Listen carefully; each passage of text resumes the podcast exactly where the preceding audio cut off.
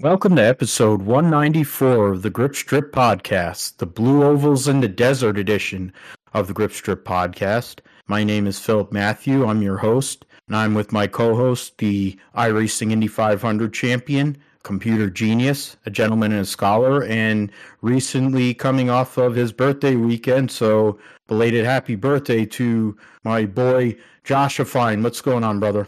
I'm doing great, Phil, and thank you for the birthday wishes and everything, and what a weekend of racing, of course, and seeing the Cup Series championship finales across all three series, and we'll get into it and everything, but the end of the year is finally here in racing, and now it's over, and it's like we just went through this whole year of racing, and now it's over, so I guess we got to talk about how it all ended, right?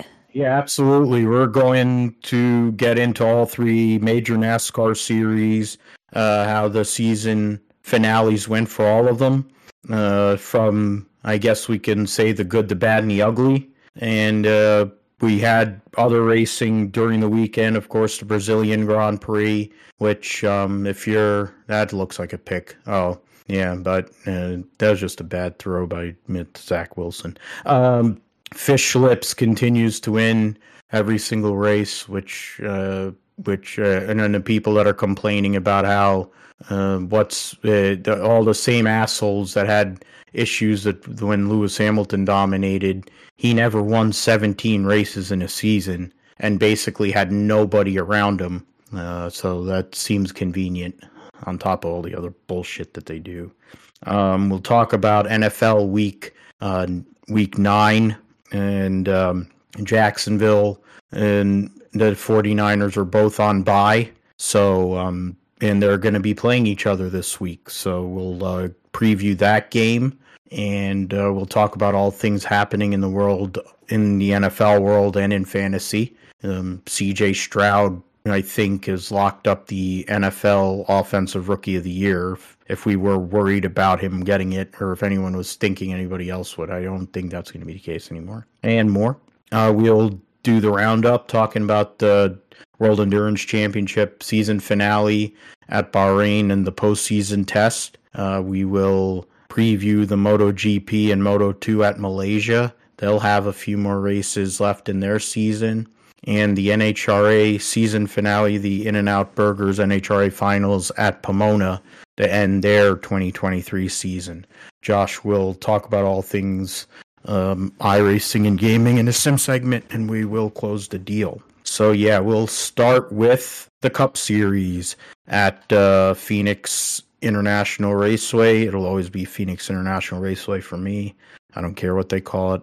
And it was the Cup Series championship race at Phoenix, and there were four drivers that walked into Phoenix with a chance to win the title, and they were William Byron, Kyle Larson, Christopher Bell, and Ryan Blaney, and in the end, the actual most popular driver in NASCAR, YRB, ends up the champion.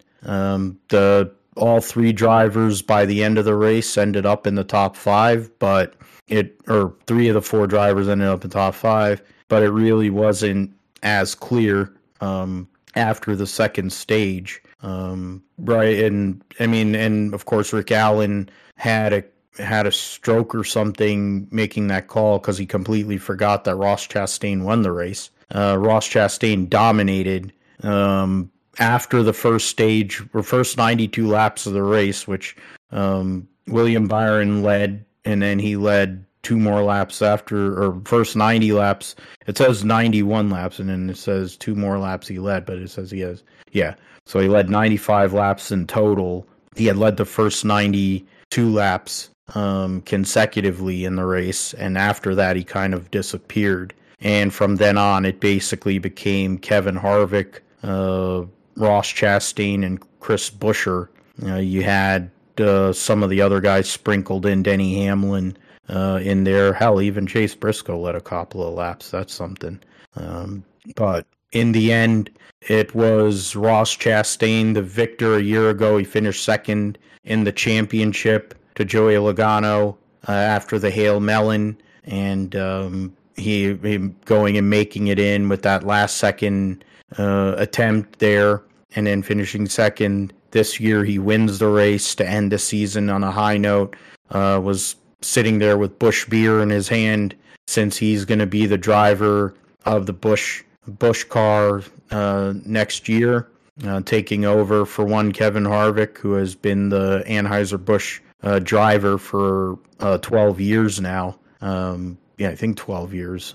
12, it's been 12 years. He's been the driver for Anheuser-Busch. So long partnership, one of the longest partnerships in recent memory in NASCAR, ended yesterday, and Kevin Harvick ends his career in the Cup Series with a 7th place finish, led 23 laps, was in the top 5 for a good part of the day, but his car fell off there late in the race. We'll get into the top 10 finishers and the other drivers who scored stage points. Ross Chastain, the winner, I mentioned, led the most laps. Ryan Blaney, second, and your 2023 NASCAR Cup Series champion. Kyle Larson, third, and after starting fourth, did not lead a lap. William Byron finished fourth, won stage one, led 95 laps. Christopher Buescher finished fifth, led one stage two.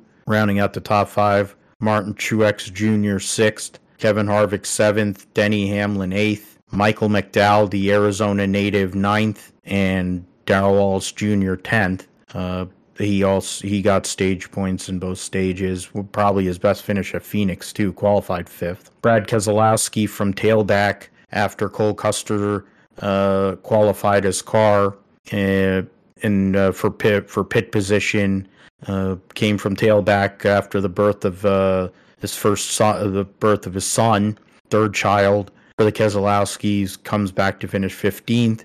Eric Jones, who had run up in the top 10 all day, didn't end up with the result he probably wanted, finished right behind his teammate Carson Hocevar in 19th and 20th for the last race for Legacy Motor Club with Chevrolet. Briscoe, I mentioned, had led two laps. His day went away when Kyle Busch basically used him up on the third stage restart. And then Christopher Bell got stage points in stage one, but ended up dead last after brake failure and knocked himself out of the championship right then and there. He was the only car that fell out of the race of the 36 cars that started. So, in the end, there was only 4 cautions, only 2 for incidents. So there was a relatively tame race. And in the end, it gave the opportunity for drivers who had long run cars to make their presence felt. That's where we saw the likes of Ross Chastain, Blaney, Buescher, and Harvick all come up there.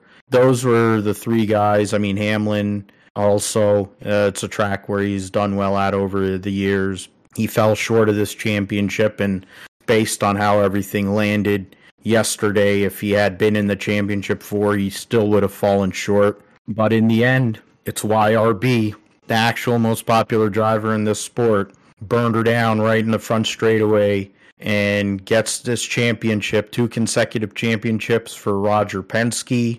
Ryan Blaney in this playoff put together a run and has now made a mark that he's something his dad hasn't done. And when you're the son for all these guys, you're a Dale Jr. fan, Josh, to be the son of a legendary driver, and Dave Blaney being the Buckeye Bullet and all that he has done in sprint car racing, him and his family, his grandfather Blaney, his uncle Dale Blaney, all of them in sprint car racing, and then Ryan doing it on pavement in stock cars.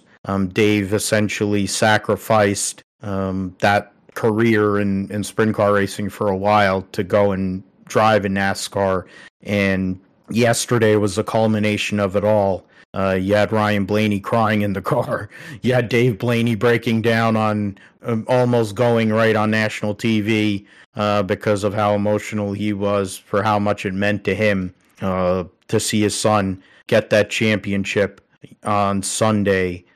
Big deal for the Blaneys, big deal for Ford after what has been a brutal year for the Blue Ovals in NASCAR in general to get that championship for Ryan Blaney, while Ross Chastain also goes and gets a second victory of the year and moves into the offseason, a big offseason for Trackhouse Racing, and they're moving in with a lot of momentum and opportunities with the new sponsorship going on. Yeah, I mean, Ryan Blaney, I mean, going out, winning the title, I don't think we had him in the Final Four at all before the Final Four.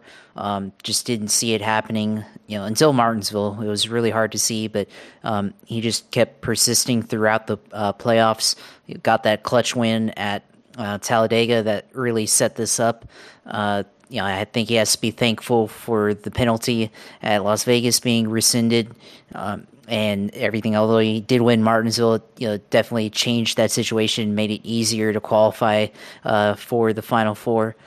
So there wasn't, you know, as much pressure to get into the Final Four. You know, had a good run at Homestead as well. So, you know, he definitely, even though, you know, maybe his season overall wasn't as good as maybe William Byron's season with, you know, the amount of wins and stuff and average finish and all that stuff that we kind of, you know, talk about, you know, from the traditional standpoint. You know, he got it done in the last three rounds of the playoffs. You know, somebody, you know, we thought Fords weren't really going to have a whole lot of speed here in this playoff, and it would, you know, come down to Hendrick or Gibbs, but, you know, at the end of the day, Ford and Roger Penske team came out and won this title for the second year in a row. And, you know, yeah, a guy that's extremely popular among the fan base, somebody that, you know, has probably can have some, I'm not going to say crossover appeal, but somebody that can help grow the sport. You know, he's been on guest star on different TV shows in the past, and you know, he's got, you know, he's been around things. He's somebody that the NASCAR needs to market a lot. Ryan Blaney, you know, he's a huge Star Wars fan and all that stuff. So, you know, aspiring Jedi and all that. So, you know, he's definitely somebody that, you know, as a champion, I think can help represent the sport and help help it grow to a new audience and things like that. And, you know, he definitely has the history, like you said, with his family racing history and having, you know, tons of championships and on the dirt side, and you know, his dad being a former stock car driver as well. So he's got a lot of history there. So, you know, I think he's going to be able to leverage all of that as, you know, he becomes a champion now and goes out and, you know, represents himself in that way. So, yeah, I mean, I think he is definitely a deserving champion. You know, I think throughout that race, you know, he was the only car that really had anything to show that they are willing to, you know, race for the title. And you know, William Byron, first half of the race, you know, was pretty good, but the first stage didn't really have much after that. So, you know, he didn't really have too much speed afterwards. It was like, you know, I think, you know, just getting settled in, everybody made their adjustments after the first stage, and Byron was able to you know, wasn't able to keep up with the track as the track changed. So I think that was definitely a big factor as well. Yeah, I think for, you know, Kyle Larson, you know, had not had really a good, you know, good run compared to Blaney or Byron. But then, you know, they had the pit call in the last pit stop to get out in front of both his teammate and Blaney. And he was able to fight Blaney there for, you know, the first 10, 15 laps after the final caution, but, you know, Blaney was able to pull away. So, you know, Larson just never had the speed to be able to challenge on a long run. And then, of course, Christopher Bell, you know, went out too early, so it was, you know, you're never able to see, you know, what he could have done in this race. But, you know, Blaney was outside the top 10 for most of the first stage, and then, you know, at the, you know, after the first stage, he was able to get the adjustments that they needed, and he was able to race towards the front. You know, raced hard with Ross Chastain and Martin Truex Jr. there throughout that third and final stage. You know, bumped Chastain there in the middle of turn one and two. So, he's definitely racing hard. He's definitely struggling with that car for a good part of that race, but, he was able to make it work. And, even though he didn't win the race, he made the moves that he made to win the titles. So, just a, interesting race here. Of course, Chastain had the dominant car throughout the race and was able to win the title. We didn't see any BS caution at the end to change everything and, give them all one more chance to, fight for the championship and have the championship guy possibly win the race as well. And that streak has finally come to an end. Interesting from that perspective. And you mentioned, we talked about it last night as well with, Chastain won the race and Rick Allen was like, Ross Chastain goes down the backstretch for the final time. And then after that, he just talked about Ryan Blaney. And it was probably maybe like 45 minutes before we even got an interview from Chastain there from Victory Lane. So good job to NBC for, completely forgetting about, I know this championship guy, but, there's a guy that won the race. And I feel like kind of throwback to the past and, before this playoff era where we had the winner of the race be different than the title winner. And I think they, ESPN and, old NBC still gave, they still gave coverage to the winner of the race, even though the champion was often a different guy. So, they gave him their fair coverage. So NBC just, completely botched it here, with Chastain, winning the race. So, at least, both those guys, Ryan Blaney, Ross Chastain, they both, deserved to win the title in the race. So, it was just an interesting race. It wasn't as, boring as last year's championship finale. So I think there was enough that happened. I think they had a different tire on, so I think that improved it. But, I still think, I think you can agree with this as well that, Phoenix probably isn't the best place to hold a championship race. But, for what it was yesterday, at least it was entertaining enough to at least get by. But I definitely think that there are way more deserving places like Homestead. If they could ever upgrade the facility, I guess, to make it look more prestigious, I guess, and have more, I guess, available for clientele to explore and stuff on the weekend like they do at Phoenix now. So, but at the end of the day, it's a interesting season, and Ryan Blaney is the champion, and now he gets to go throughout the off season, and grow the sport and, reign as the champion for the next year. Yeah, he finishes this season with 8 top fives and 18 top tens, and which is probably a lower number, I would say, definitely a lower number than what we usually see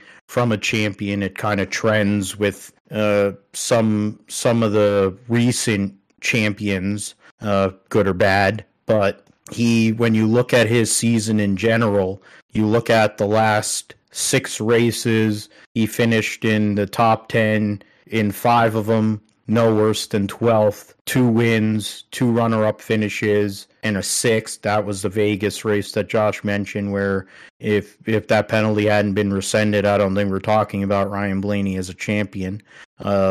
You also add his top 10 at Darlington and Kansas. You had you're talking about 8 of the 10 races in this playoff. He finished no worse than 12th. So it's the most amazing statistics. But I'll say a lot of these guys would have taken what he did the last 6 races of the season, and walked away with it, and if they knew that they were going to end up with the hardware.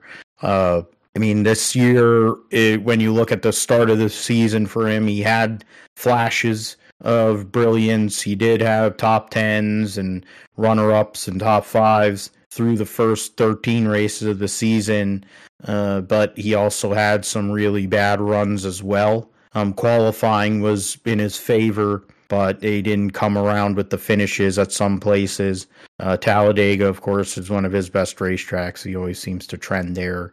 Any type of drafting track, he trends well. So that's Daytona and Atlanta. Phoenix, he started 8th and finished 2nd in the spring. You look at Vegas, he improved his finish from the spring to the fall.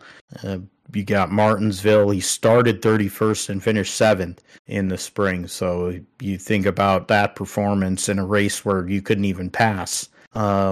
using Strat and all that. Jonathan Hassler, in his third year as a crew chief, 38 years old, is a champion in the Cup Series. And after Darlington, the first 13 races of the season, he had probably one of the best performances of his whole entire career, winning the Coca-Cola 600 at Charlotte, and then followed that up with a great run at Gateway. Didn't end up with the victory. Kyle Busch got that victory, but he led 83 laps in that race. And then from there, it kind of, he went quiet for a while, had a lot of bad finishes, went through a run of about 4 races and 6 where he had out 30th or worse. So he kind of went away there. But starting with Michigan, which was, you talk Michigan in August, for the exception, the 3 races, and there's those 3 races, Daytona, Bristol, and Texas. He was pretty consistent, not finishing outside of 13th in that run. So he was running up front when it counted. Even when he didn't have the best piece, he was able to make something out of it. He did have to sweat Bristol, even though it was a first round. It wasn't a great run for him, 2 laps down, but he made it through and got out of the first round, had a bad start to his second round and went out and won in a clutch situation. Did the same thing at Martinsville. Didn't need it theoretically, but he went out there and won. And, you know, in the end, this is the format that they're given, and he has done what's necessary to become the NASCAR Cup Series champion in the end. I mean, we look at the point standings for this year in more detail. Kyle Larson ends up finishing second in points by 1. William Byron finishes third by 2 points. Christopher Bell fourth. Christopher Bell explodes a brake rotor early in the race and gets knocked out. He, just like last year, didn't have a great piece. It seemed during race day, qualified all right, but, you know, it just wasn't there. He didn't have as good of, or he didn't qualify as well as he did last year, and then didn't seem to have the car. Larson and Byron qualified up front. Byron, of course, on the pole. Byron was the dominant figure in terms of wins. He won more races than anyone, tied with Larson for the most top 5s, had the most top 10s. Larson, to me, it's interesting, Josh. I really feel like he wasn't.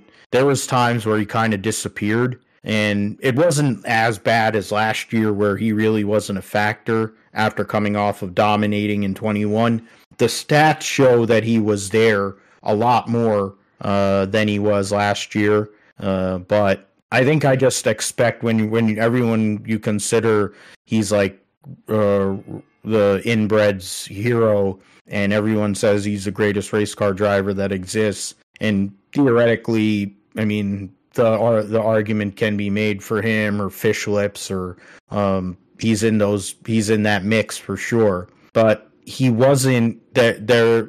The closing mentality, the being able to go out there and kind of dominate races, it isn't the same as it was a couple years ago for him. And yesterday in that race, he really wasn't a factor at all. And he ends up finishing second in points, but he wasn't the second best driver in general. I mean, if you're going to go and take the whole season into account, and if they did it that way, then I guess he would have been up there. I don't know what the old stats show, the old point standings would have been if you did a full season, but Larson ends up kind of wondering what might have been. I think William Byron definitely does, because he led the first 92 laps of the race, and it went away from him. I think he was the one that walked into Phoenix thinking, if I could put together a good run, I can end up winning this deal. He qualified on pole. Rudy Fugle did what he could to call the race for him. Joe and I talked about it once I finally got internet. That's 2 sacks in a row. If they had brought the tire, it would have been good. If they had brought the Martinsville tire, I think we'd have had an even better race. But of course the turnaround time, I was thinking that like the turnaround time was too quick and they probably committed to these shitty tires that they had. And that's why I didn't have that option. If they had a better tire, it could have been a much better race and who knows what would have happened. But for what they gave, the Hendrick guys qualified up front at the start of the weekend. They were given a full practice for whatever reason for the final race, but they say they can't do it at other races, which is bullshit. And then, but Ryan Blaney during that practice showed that he had great long run speed too. And it wasn't a surprise when we came to Sunday afternoon that when the race started, even though he didn't have a great qualifying run, he didn't really qualify that great at Martinsville either, but he had a great long run car and he came up front. And, but for the other three guys, the Hendrick Motorsports guys, probably they thought that they were the favorite going in, Josh, and they're left wanting. And Christopher Bell, 2 years in a row, gets to the Final Four. But when they get to that final race, him and Adam Stevens haven't figured out the magic combination the way that Adam Stevens and Kyle Busch had done twice in their careers together, winning championships. Yeah, I mean, I'll start, you know, with what you said about Kyle Larson, and I think for him, you know, in the early portion of the season, the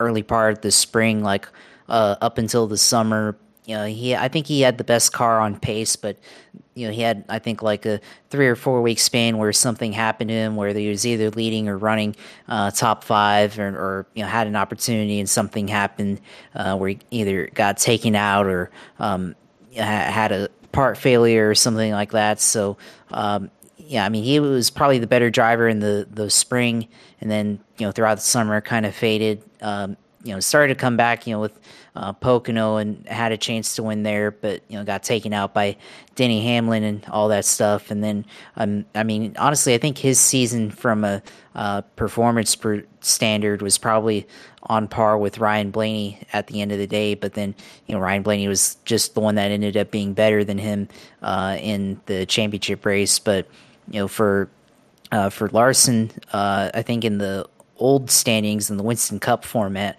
he would have finished in sixth place in the Winston Cup standings. And then there's somebody on Twitter that's been keeping track of what it would look like if it was the Winston Cup style standings, and then the non-playoff standings, just like, you know, without a playoff format, but the current point system, Larson would have finished in fifth. So, you know, he's up there, but, you know, he's definitely, you know, not, you know, up there with William Byron or Denny Hamlin. And I think, yeah, Larson, I mean, he was in the top 10 for most of the race, but wasn't doing anything with it. So, I mean, he had a solid run, but, you know, just, I don't think it was, you know, championship level or anything like that.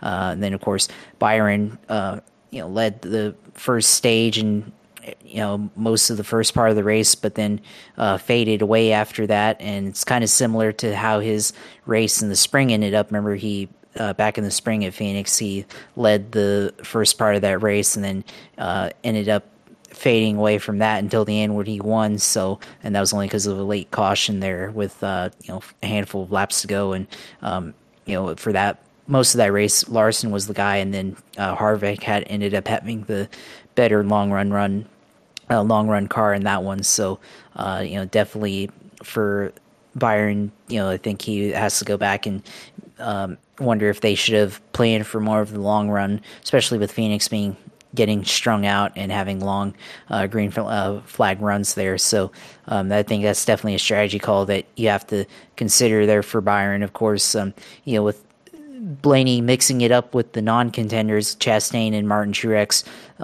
and Harvick to an extent. Of course, you know, I think he was still racing with the mentality for Blaney to win the race, you know, to win the title, which I think, you know, it showed it wasn't necessary. And then, you know, Byron's team encouraging him to still keep pressing forward with, you know, Blaney potentially using up his tires on that, you know, long run to, you know, open up an opportunity there for either Byron or Larson. So you had that factor as well, because, you know, Blaney raced hard with Chastain and with Martin Truex, so could have used up a lot of his tires there and have an opportunity to lose the race and lose ground to Larson, who was about 2 seconds behind him when that stuff was happening in the final stage. And then, Byron was right there. So there's still an opportunity, but, those two just didn't have it at the end of the day. And, of course, Byron, I think, based on the full season standings, if we still went by that, he would have been the champion by 8 points over Denny Hamlin, who ironically, ended up on the last caution taking two tires to try to gamble on track position, I guess, to try to be the guy that won the final race. And, he was up there, the restart at the end showed him fighting for the lead with Blaney, who he, had that bit of a tussle with at Homestead, and then Larson was right there, who they had their deal back at Pocono. So a lot of the storylines from the second half of the year, right there up front, and of course Chastain was up there as well, and William Byron. So just a interesting performance from the Hendrick team. They kind of, I guess maybe they are betting on shorter runs being the deal, hoping for a late caution where they would work out better in the short run, whereas Blaney was definitely set up on that long run. So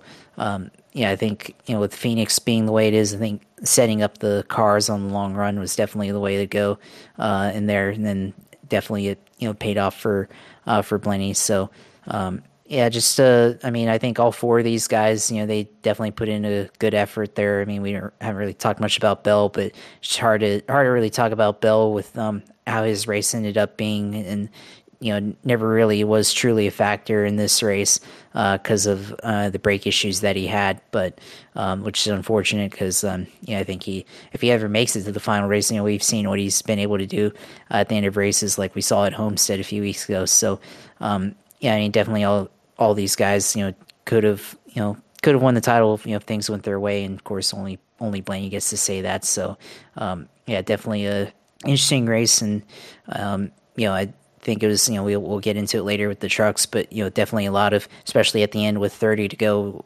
Blaney and Larson fighting each other, and then the final restart and the battle with Chastain and Blaney. I think that was definitely a good battle, clean racing. Didn't have any dust ups or any dirty driving or anything like that. So unlike what we saw in the truck race, definitely a lot of clean racing there. Yeah, I was trying to look up the old point standings thing. I found a Reddit link which was based on the Latford system, and it was interesting when you were talking about the points, how they landed. There is a Reddit post with the Latford system, and it shows Martin Truex, which tells you what was going on in the regular season. Martin Truex was a regular season champion, and how his season basically went in the toilet in the last 10 weeks, even with how bad he performed in the last 10 weeks. Under the original points format, he would have won the championship.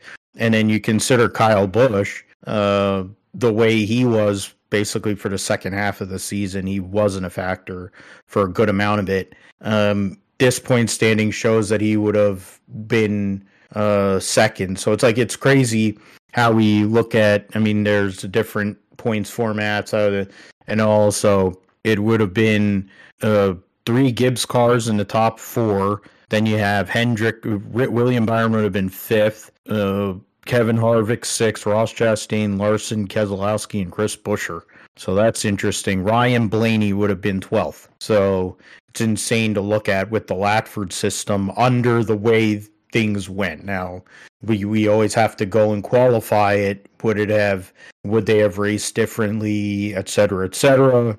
We can't say one way or the other. But Ryan Blaney in the end gets the championship. Roger Penske gets two consecutive championships, and this format, for better or worse, is what we have. The fact that we're going to continue going to this shithole at Phoenix and at being the final race, we're stuck with that too.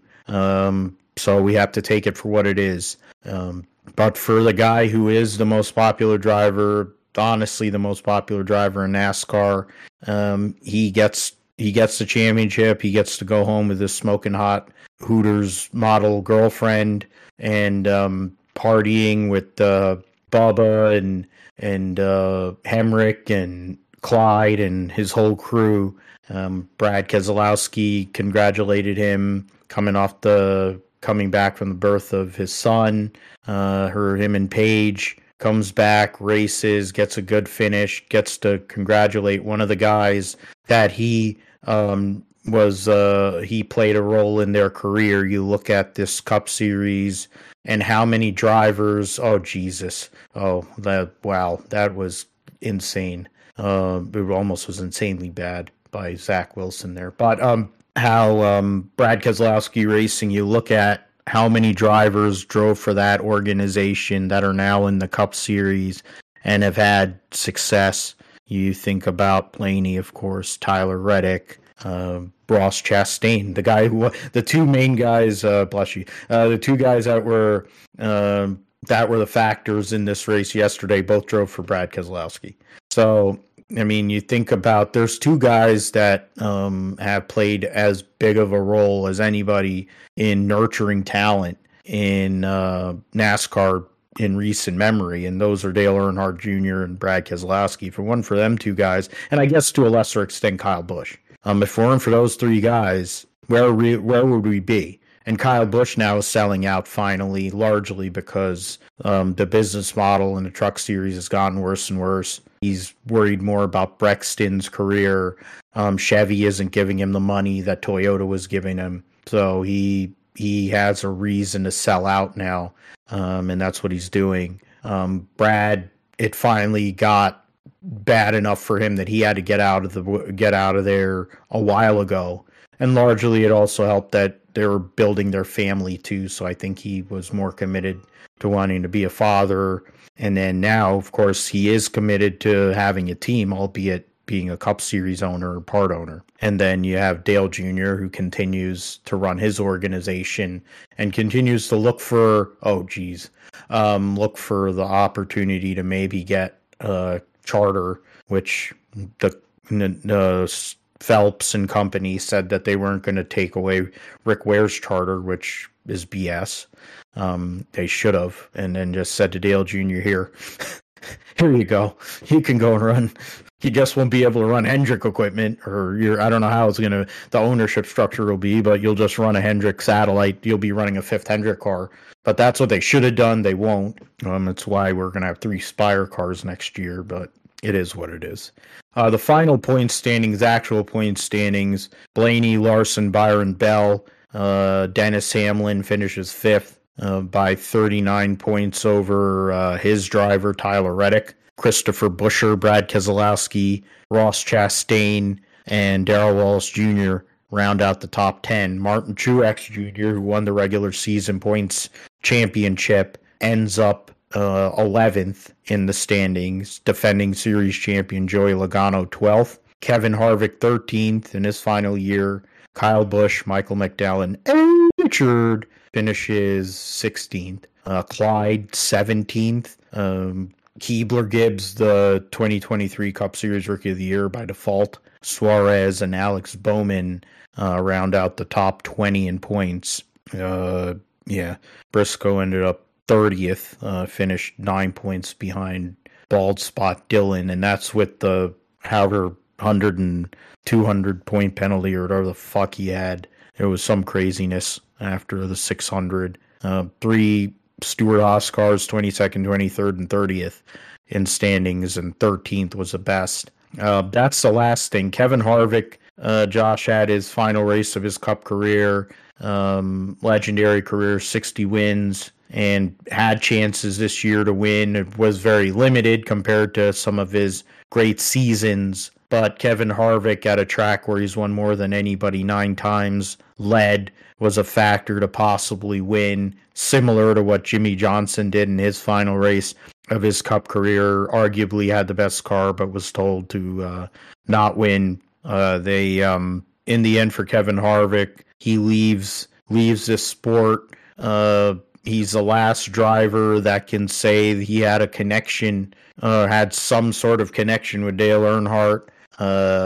He is the last of an era, really. You think about those years, that time, of the drivers that came in. You had Smoke, you had Jimmy, you had Dale Jr., Matt Kenseth, then Harvick.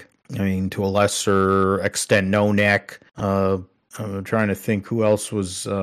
Nonek and Johnson were in 2002, and Harvick was 2001. And Dale Jr. And Matt Kenseth were in 2000. Tony was 1999. And then I don't really remember before that. I think Kenny Irwin is 98. And I don't remember offhand. I'd have to look it up again. But that was the era. You think about all those guys. And Kurt Busch, there's the one I had forgotten my fault on that. Kurt Busch was the last guy that erased Dale Earnhardt. Got flipped off by the Intimidator in the 500.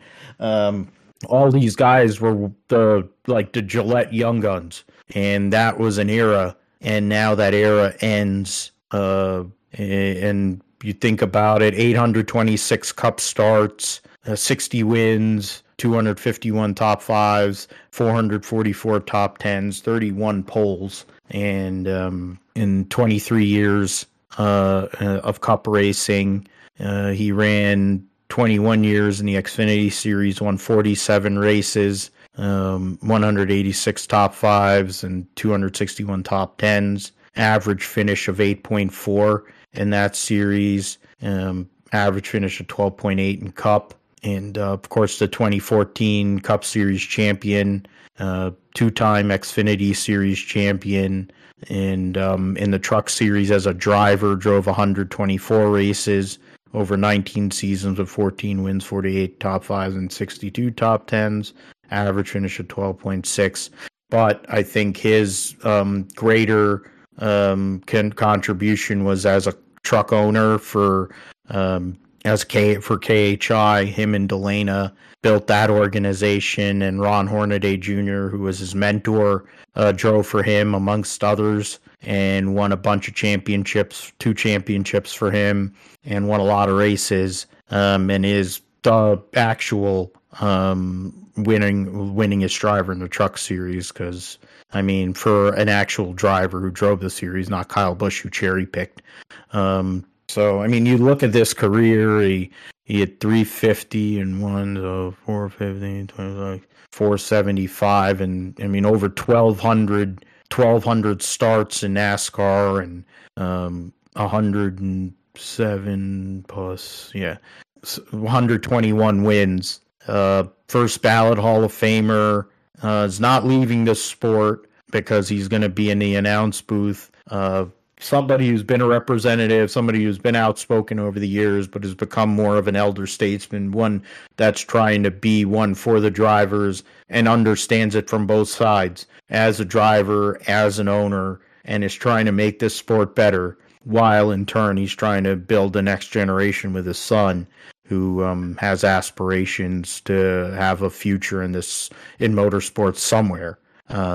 You could see all the friends and all the people that were there. Tony hasn't been at the track a whole lot all year, but this weekend he was, and I largely because it was probably for Kevin. Yeah, of course they had a guy in the Xfinity Series. We'll talk about it in a moment, but Kevin Harvick leaves a big void in this sport, and leaving with 60 wins and leaving as a champion and as a contender, he leaves a big mark. And from humble beginnings in Bakersfield, California, to being one of the great drivers in the history of this sport, Kevin Harvick's done it all. And now he moves on to his next step in his career as a announcer in NASCAR and Cup and Xfinity, so we'll see how that all goes. But Kevin Harvick,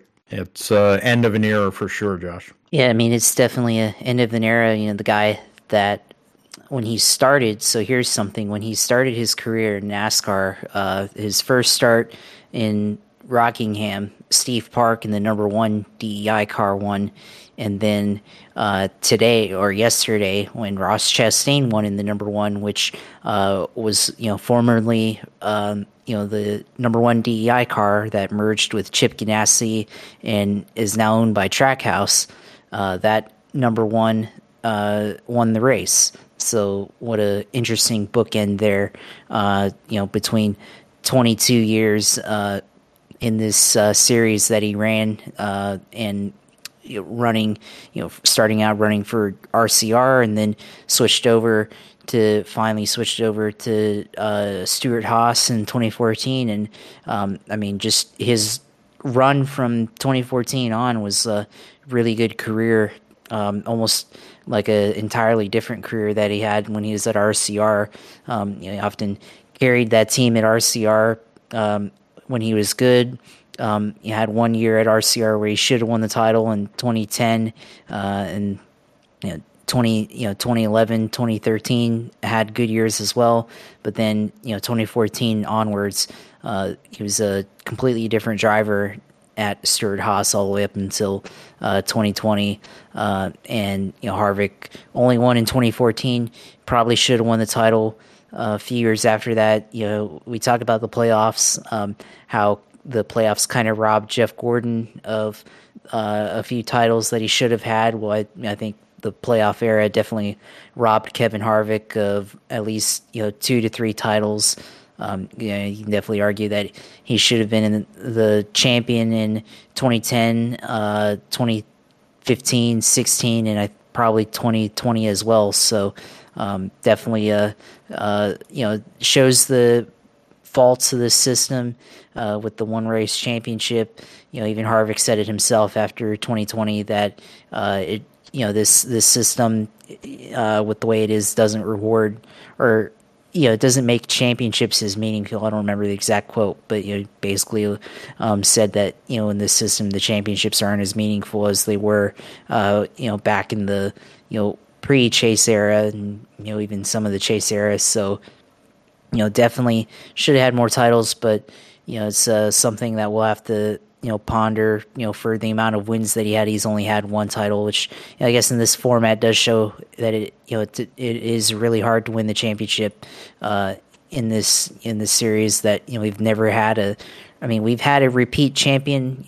Kyle Busch and Joey Logano both won multiple times in this playoff championship format, but it's definitely very hard to especially in this next gen era to have a back-to-back or even somebody that has won for the second time, which shows that it's really hard. But Harvick in his career, he's been really dominant, and he's going to be a good broadcaster, and so I think he'll definitely bring back some reason and balance to the booth in Fox alongside Clint Boyer. So looking forward to hearing him next year, I guess, and being in the booth the first half of the year. But definitely a void left here in the Cup Series. But definitely the veteran presence is taking a step below now. I think Kyle Busch is going to be the guy that's the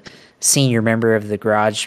So now now that's been passed down from him to Kyle Busch. So.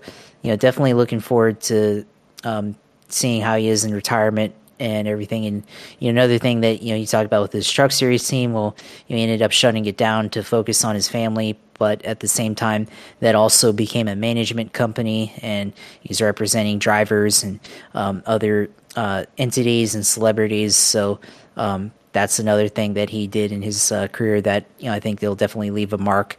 In terms of. Being able to, I guess, with public relations and being able to start up that. So, and that's definitely been a resource for the drivers. So I think you have to bring that up too. But yeah, definitely a void and a presence that is not going to be here on the track next season. Yeah, and it's something that it's hard that we talk about it every year. We've been talking about it recently, replacing big time drivers. It's a part of motorsports. You can't race forever in that sense. I guess John Force disproves that notion, but you can't race forever. You can't stay competitive forever and be in factor. But for Kevin Harvick, he gets to leave generally as someone who was up there till the end. It wasn't the way he wanted to end his last few years. The last couple of years have not been as good as it had been, but It's a transitional time, not only for him in his life and his career, but also for Stewart-Haas as an organization. A lot of soul searching will have to be done. And we'll talk about it more later once we get into the Cup Series review, season review, and the teams that made progress versus teams that went the other way, and what the prospects are going into 2024. Ford ends up the champion. It definitely didn't look like that was going to be the case. They've brought out a new body style, new Mustang body for 2024, and we will see how that works relative to the Chevrolet Camaro and the Toyota Camry. But I mean, it's something that if they want to be a factor, they want to have something to do with this deal, and be something every week, not some weeks, giving the guys a chance, they're going to have to make some big changes in general. But for Kevin Harvick, you'll get to talk about him every week in the booth. All right, let's move on to the Xfinity Series.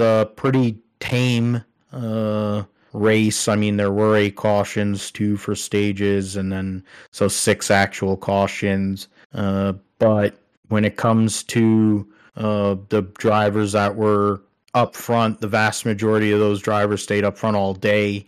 There was only one real instance of a driver that was up front that didn't end up that way, and that was one of the final 4 drivers. The championship 4 in the Xfinity Series was John Hunter Nemechek, Justin Allgaier, Sam Mayer, and Cole Custer. In the end, Cole Custer started 7th. He got 2nd in stage 1, stage 2, led the most laps, and ends up as an Xfinity Series champion after twice finishing runner-up in this series at Homestead at one of his better racetracks. Phoenix has been, kind of been around, but not one of the best. Cole Custer goes out there, gets that elusive championship for Stewart-Haas Racing for himself after a season where he probably was that maybe third or fourth driver there. You had John Hunter Nemechek, you had Justin Allgaier.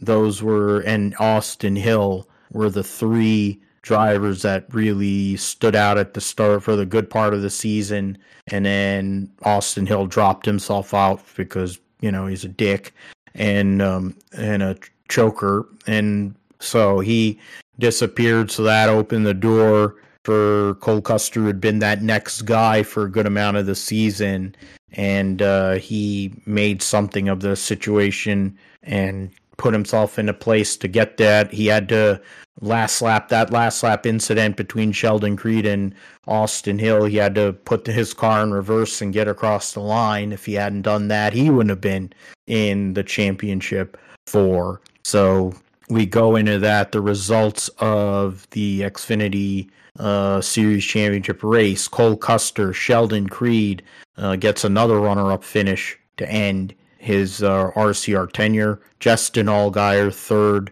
Riley Herbst, 4th, continuing the great momentum that started after winning at Vegas. Sam Mayer finishes 5th. So 3 of the 4 drivers in the final 4 finished in the top 5. Josh Berry, in his last race for Junior Motorsports, finishes 6th. Austin Hill, 7th. Chandler Smith, 8th. Sammy Smith, 9th. After qualifying on pole, won the race in the spring at Phoenix. And then Kaz Gralla rounded out the top 10. The Jordan Anderson cars, 12th and 13th with Burton and Retzloff. Raja Karuth started 13th, finished 14th for Rick Hendrick in the 17 car. So solid run for him. We will see what that means for 2024, since he doesn't have any plans as of now. Oh, he's wide open and he caught it. That was Keenan Allen was left wide open, and Justin Herbert goes and sails him one. Oh, what a catch!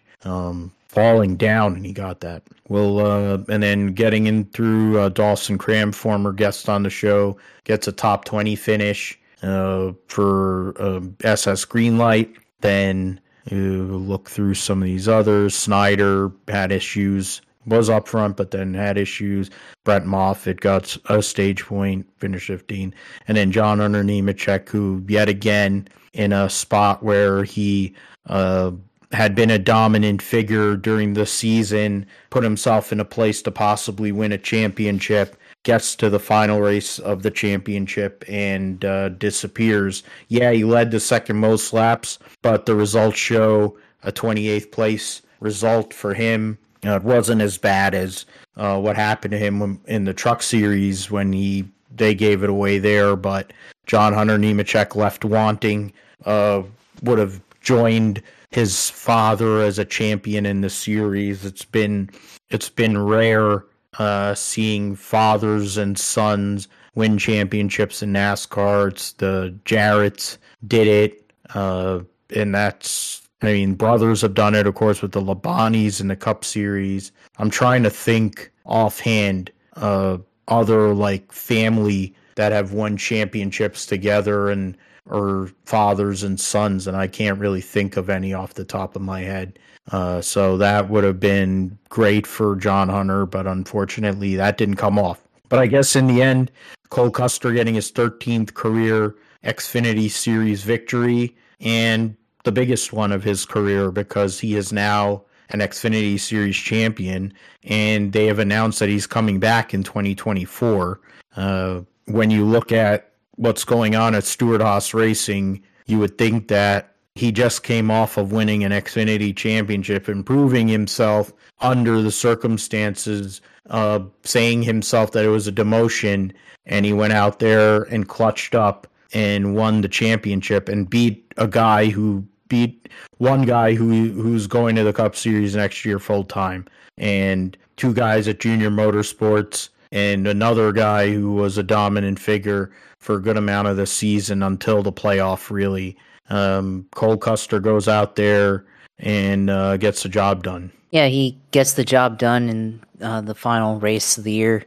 Throughout the year, there were times when Cole Custer was the best guy, but then there was a lot of times where he wasn't the best driver throughout the series. And the first part of the year really wondered, what type of season he was going to have. Didn't have a top 10 or a top 5 until Richmond in April. So it took a while for him to get his season going. But ended up kind of kickstarting his year. He won at Portland and one at Chicago, which was postponed. So his first two wins this year were on road courses, and had an okay year by most standards and everything. But somehow made it to the final race. Homestead, which I saw, he was dominant then, but then hit the wall. But made it to the final race, and then just had a dominant race there, and was able to win the race. And actually, the only driver that won the championship that also won the race. So, good performance by him. Of course, had the best car, and it showed that not necessarily the best driver throughout the year, but the guy with the best car ended up winning the championship in the final race. And excellent restart there on the final restart. Was able to three-wide battle with Sheldon Creed and Justin Allgaier on the final restart there in overtime, and able to use the high line to get around Justin Allgaier and continue on with the race. And win. So. For him, of course, we view it, a lot of fans probably view it as a demotion for him, going back to the Xfinity Series. But, sometimes, you got to be able to go back and, bring yourself back up. We saw with John Hunter Nemechek, it started out 2020 in the Cup Series, but 2021, 2022 in the Trucks and Xfinity competed in this year, and now is going to go back to the Cup Series with Legacy Motor Clubs. So, now there's always an opportunity for Cole Custer, to potentially go back to the Cup Series in a few years if the right opportunity lines up, and this is a great way for him to rebuild his resume and show himself and other sponsors and owners and other drivers that he's still capable of winning races, and certainly now he's a championship caliber driver. So wins the first title for Stewart-Haas. Of course, a couple years ago Chase Briscoe had that opportunity but wasn't able to bring it in. But now he has the first title for Stewart-Haas in Xfinity Series competition. So now he gets to go and try to repeat what he did this year, and try to have a more dominant year to prove that he's actually a good driver here in the Xfinity Series. Yeah, and we don't know what SHR is going to do with the 10 car, but we've kind of been, there's been rumors, and it looks like a certain dumbass is going to get that car. I've never been the biggest Cole Custer guy, but this year he did what he had to do. And when you go past John Hunter Nemechek and Hill and Allgaier, he was the best driver. He was there every single race, and he lingered and he did what he had to do. And his combination with him and his crew chief, I think, is one that has a staying power. And Stewart-Haas over the years has put together, you look at it with, of course, Harvick and Childers, you look at with Tony, not as much in Tony's time because him and Darian ended up, not staying together. It worked out initially, but it didn't work out. It worked out for the one championship. Gibson and Nonek, and then you think about for Chase Briscoe and Boswell. They put together, Zippy, I think it's part of what Zippy does is putting those combinations together. And he's been, over time, I think he's been pretty good at that more times than not. And so Jonathan Toney going there and working with Cole Custer first year as a crew chief full time, and he goes out and gets this championship, a huge deal for the organization as a whole, in a down year for Stewart-Haas Racing. To go and get that championship is a big credit to that whole team, and so that's something that we have to look at. And Stewart-Haas Racing will have a 2-car organization again next year with Cole Custer, with Riley Herbst, and they have a lot of momentum going into 2024 because one's a champion and the other was probably one of the best drivers in the last 4 or 5 races of the season. So they're going to be a bigger factor possibly in 2024 than they even, oh man, that's so bad. That is such a terrible sack to take. That is, good sack by the Chargers of Anaheim, Alameda, and other counties. But we'll move forward into the truck series. And my goodness, if you go, or, let me just get into the points first before we get into truck series, because it was nauseating. Custer by 6 over Allgaier, by 8 over Sam Mayer, and John Hunter Nemechek finishes 4th, minus 31. Austin Hill, inbred ass, finished 5th. Sammy Smith somehow or another finished 6th. Wow.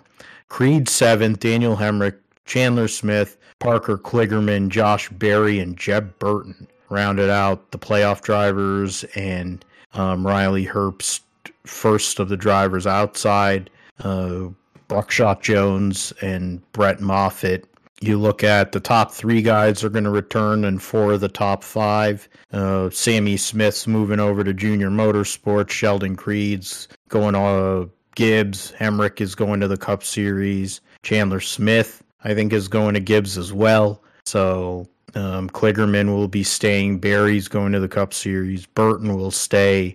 Herbst Bruckshot Jones will both be in the Xfinity Series. So as it stands, and Parker Retzloff as well. So a lot of the drivers that were up in the top of the points, you look at the top 16, and I mean, Ryan Sieg is another one. A lot of these drivers are going to be coming back next year. So there's going to be continuity, which I would say would be or they're going to switch to organizations that have shown success over time, which I think speaks to a series that has a lot of potential to continue to put on the best racing amongst the top three major NASCAR series. All right, so the Truck Series finale was definitely interesting. I think in terms of the three champions, the person that ended up winning the championship got the most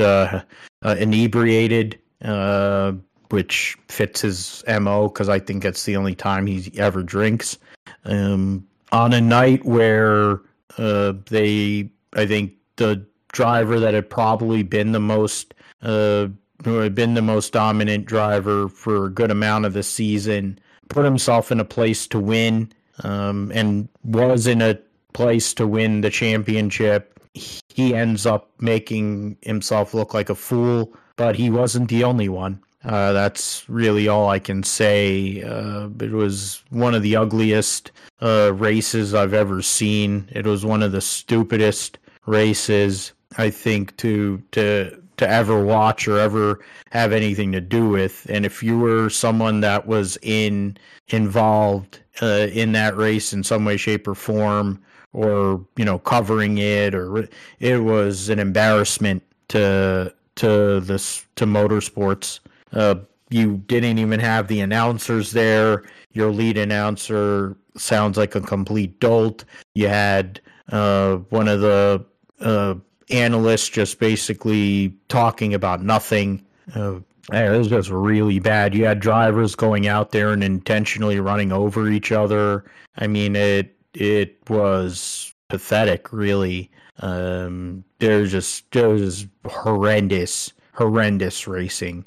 29 laps of overtime, which is absolutely unheard of and quite frankly ridiculous. But in the end, you had four drivers coming into this race with the other series, of course.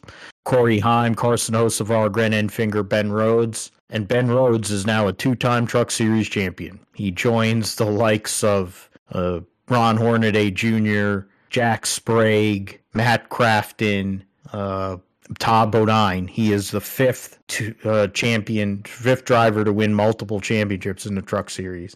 And it's amazing that that's the case, really, because he really wasn't that good of, he needed a tiebreaker at Homestead to make the Final Four over Nick Sanchez. And you look at Nick Sanchez, if he had been in there, he wouldn't have won it. He would have been third. Grant Enfinger would have won the damn championship. Or he had actually been second, the way things landed. But just unbelievable. Christian Eckes, in the end, led the third most laps in the race. There were really four drivers that had good vehicles throughout the night. Eckes choked it at Homestead and regrets it even more because in the end he comes out with the victory, and he would have been a champion as he was in the ARCA series a few years ago. His teammate Jake Garcia, in his last race for Bill McAnally, gives him a 1-2 finish, first one he's ever had in the trucks. Chase Purdy, in his last race for Kyle Busch, or the last race of Kyle Busch Motorsports, finishes third. Jesse Love, who hit everything but the lottery, finished fourth. The ARCA Series champion, driving his last race for Toyota before he goes to RCR. Ben Rhodes fifth. Grant Enfinger finishes sixth, and at one point was in position to win the championship if it weren't for one of the yellows, I think, which was triggered by one of these championship four. Dean Thompson, Caden Honeycutt, Tanner Gray, Nick Sanchez, were the rounded out the top 10, and Rajat Karuth, consistent during the weekend, gets a qualifies decent in both races, qualifies all right in both races, and 12th place finish for Rajat in his last race for in the last race for GMS. So you look at GMS Racing, Grant Enfinger falls just one spot short, and you have Rajat finishing 12th. Ty Majeski led the most laps, won a stage, finished 14th. Corey Heim, who we'll talk about more in a few moments' time, won one stage, qualified on pole, led the second most laps, finished 18th. And you had Taylor Gray there, and Zane Smith in his final race for Front Row Motorsports and for Ford before he moves to the Cup Series for Trackhouse and Spire. Started fourth, finished in the top five both stages, led 35 laps, but ended up in a wreck. And then Carson Hocevar finished 29th. He was up front for a good part of the day, and but in the end ended up on a rollback. There were a bunch of incidents, Josh. It was really ridiculous. It was a demo derby. Mark Landretti and Chris Hacker ran over each other early. Jake Drew and Connor Jones in a battle of Daddy's Money guys ran over each other later. Daniel Dye was the innocent bystander in Bailey Curry and Stephen Parsons' squabble in their RG Bargy.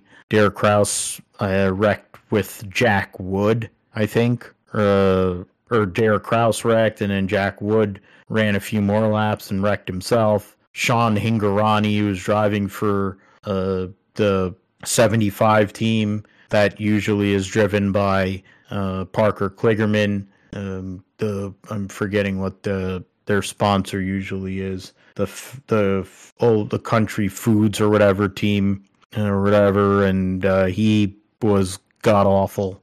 Stuart Friesen got spun out at least twice, I think, in that race. I mean, there was some really atrocious racing. It was an embarrassment. I've said it over and over again, but that's really what it was. And Ben Rhodes got shit-faced, was wearing jewelry, looked like freaking Flava Flav. And that's an interception by Zach Wilson and a touchdown. There's a flag, but they're still up 2 touchdowns, so we'll see. But Ben Rhodes, champion Christian Eckes, a win, and he'll be coming back to the Truck Series next year. That's one of the only things that we know for sure with the Truck Series going into 2024. So Ben Rhodes will be back, and he'll be defending his championship that I don't think with 40 to go, or with 20 to go in the actual race, he thought he was going to be the champion. But it worked out that once all that went and finished out, he ends up with the hardware, Josh, and that's really all that matters, giving Ford a sweep of the weekend. Yeah, I mean, there's a lot that we can talk about here and how this all ended up happening. Honestly, the truck race was up until the point when Carson Hocevar spun out Corey Heim. It was your typical truck race and, relatively tame-ish. We still had accidents and stuff, but it didn't go down to what it ended up turning out to be. So there is, it still turned out to be okay up until that point, and that's kind of where things just took a turn and went wide open.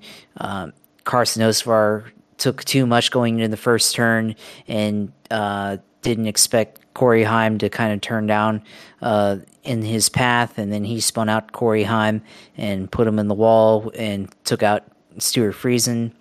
And then from there, we just had a series of cautions after cautions, we were going to have a green flag run there at the very end, but then with 12 lap run, and then Corey Heim decided to take out Carson Hocevar with 3 laps to go, and really just made it ridiculous there. And Carson Hocevar was on good tires and was going to pass Heim there on the backstretch, but Heim just turned right and put him in the wall there. And, Grant Enfinger was leading at that point, and it looked like it was going to be his title. It looked like Ben Rhodes wasn't going to have an opportunity to go win the title. And then that caution happened and opened things up. And, it was interesting, the juxtaposition of Grant Enfinger in the press conference just saying it's unfortunate while, Corey Heim was right there in the same room. And then, just afterwards, the look that he was giving to Corey Heim in that, hallway there in the press conference room. So, just a lot of things that happened that shouldn't have happened in that truck race. Ben Rhodes had problems shifting in the final couple of restarts. Zane Smith got into it with Jack Wood and also with Ben Rhodes there. So, Rhodes ended up getting into the back of Zane Smith and spun him out. And then, Matt Kraft and a bunch of other guys spun out on the next caution. And then Tyler Ingram had a flat tire coming to the white flag, and they didn't throw a caution for that because I think NASCAR was like, yeah, we can't have this last any longer. It's already, this race started at 10 p.m. Eastern time, and it's almost, it's ended like almost right on the dot at 1 o'clock a.m. Eastern time. So just a lot of, things that happened. Definitely a Charlie Foxtrot of a race right there, but a lot of drivers had things to say, and even reporters had stuff to say. I mean, Denny Hamlin said, this is what happens when there's no rules, no officiating. You get a product like this. The show is taking over U.S. motorsports, and that's why it's hard to take seriously. Matt Weaver was like, I sometimes in moments like these think about how John King won a Truck Series race at Daytona in 2012. Let's see who else. Tyler Reddick was like, this dumbass will never learn, referring to Carson Hocevar. Chris Buescher said, what a lack of what a pitiable lack of sportsmanship when Corey Heim put Hocevar into the wall. Josh Berry was like, what a disaster. And a bunch of our other drivers just chiming in, of course, along with all the fans and everything. So, that's just how bad of a race it was when, everybody was crashing like every 5 laps, and just, set a standard of what not to do in a championship race here in the top 3 series of NASCAR. And, definitely a clean race in Xfinity and Cup, definitely at least, made it look a little, I mean, this truck race was bad, but as the whole weekend, slightly less bad. So, this definitely a lot of drivers here, feel like we've never heard of, and compared to who short track racers, compared to what they can do, guys that don't really have a lot of respect and don't really know anything and go in here and just wreck stuff, and that's why Kyle Busch is out of the series after this year.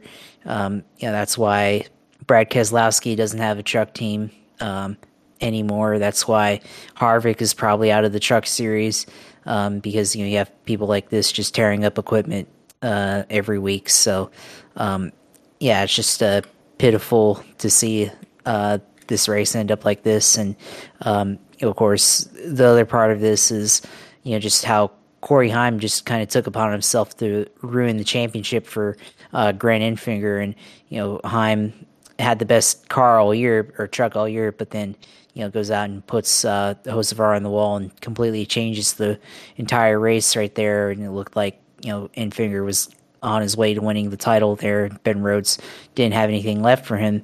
And then Enfinger almost won it, but just came up short.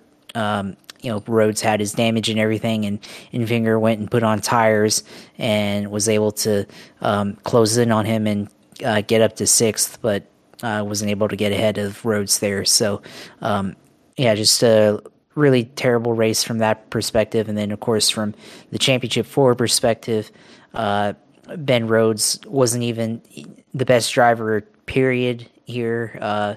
Hasn't won since May. That was the only win he had, was at Charlotte in the truck race there, all the way back in May. Let's see what else. It hasn't you know, done anything really, you know, until Homestead. He was able to stay out on old tires and leapfrog his way into the Final Four, and didn't lead any major categories statistically in the truck series.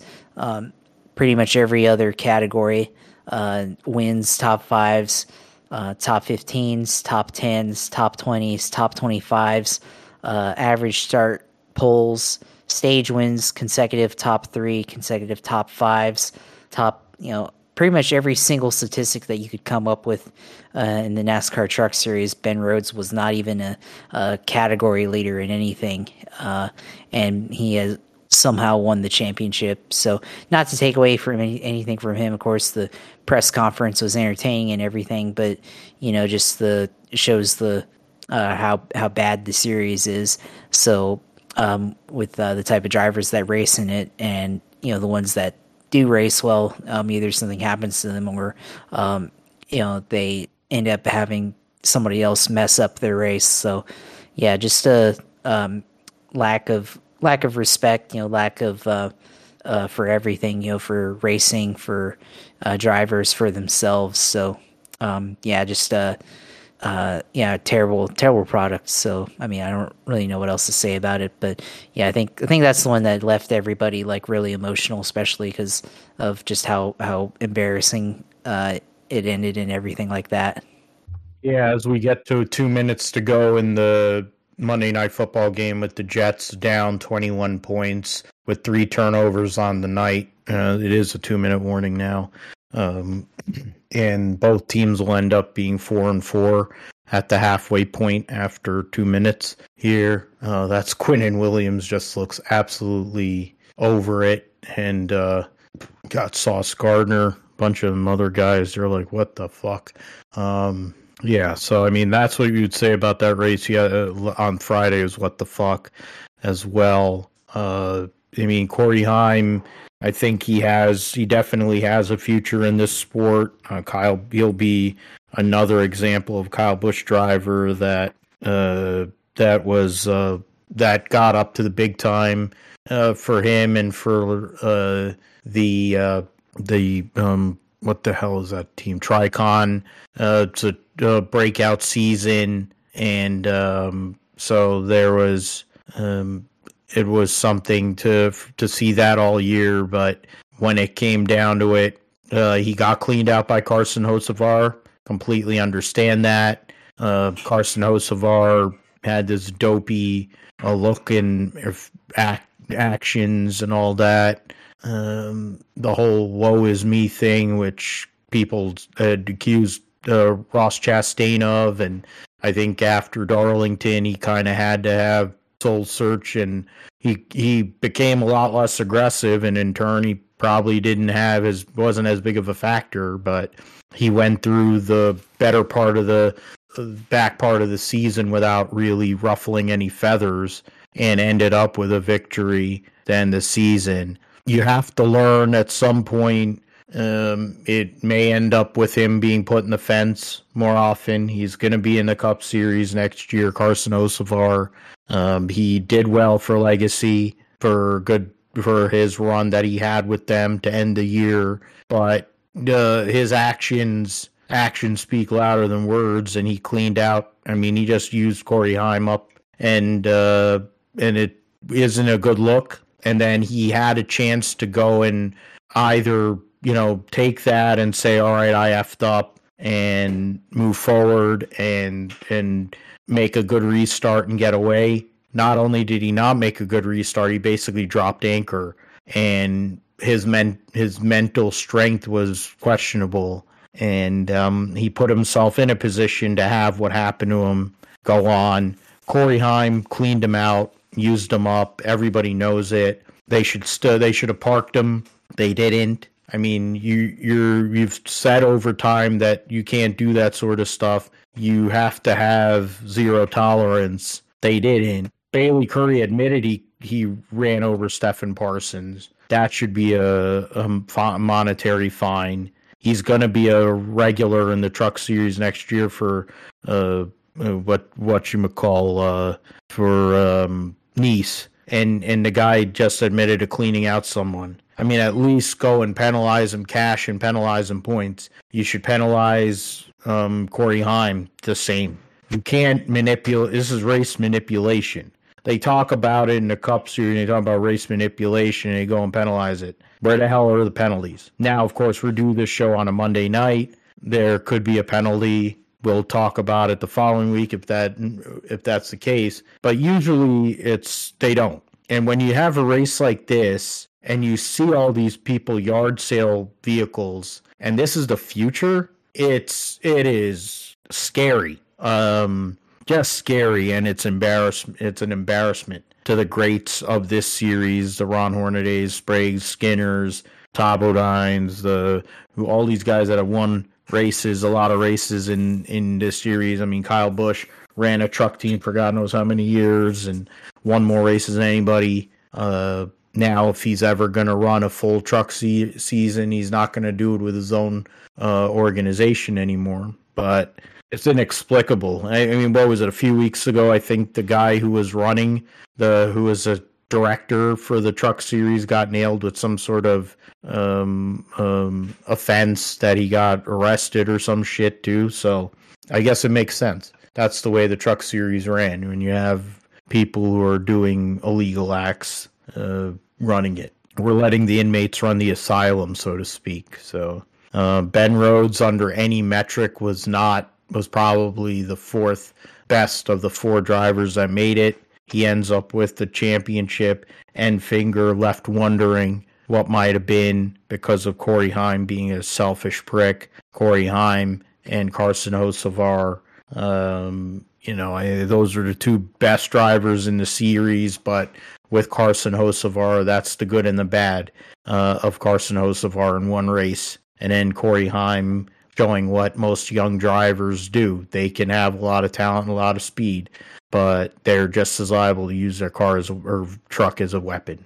And that's just that isn't what you should be teaching or showing anybody in terms of racing if you're really trying to grow the sport. But I guess they have to deal with what they did and move forward. Move to the Formula One Brazilian Grand Prix. It was the last sprint race of the season. There was plenty of action in said sprint, but the result was the same in that race. We'll go with the sprint result first. Fish lips over Norris, Sergio Perez rounding out the podium, George Russell, Leclerc, Yuki Tsunoda, Lewis Hamilton, Carlos Sainz, the point scorers, Daniel Ricciardo and Oscar Piastri rounding out the top 10. Alonso and Stroll were 11th and 12th, which is interesting since what we're going to get into here in a moment. The qualifying for the Brazilian Grand Prix, the actual qualifying, saw Fish Lips over Leclerc, Lance Stroll, and Alonso. It was a wet qualifying on Friday. Lewis Hamilton, George Russell in the third row, Lando Norris and one of his best friends in the smooth operator, 7th and 8th, Sergio Perez, 9th, Oscar Piastri, 10th. So that was the qualifying. There, the AlphaTauris were 16th and 17th in the wet qualifying session. Sprint shootout qualifying. Lando actually qualified on the sprint shootout pole over the two Red Bulls, the two Mercedes behind that. The two AlphaTauris come back to start 6th and 8th, and the Ferraris 7th and 9th with Leclerc and Sainz, Oscar Piastri 10th there.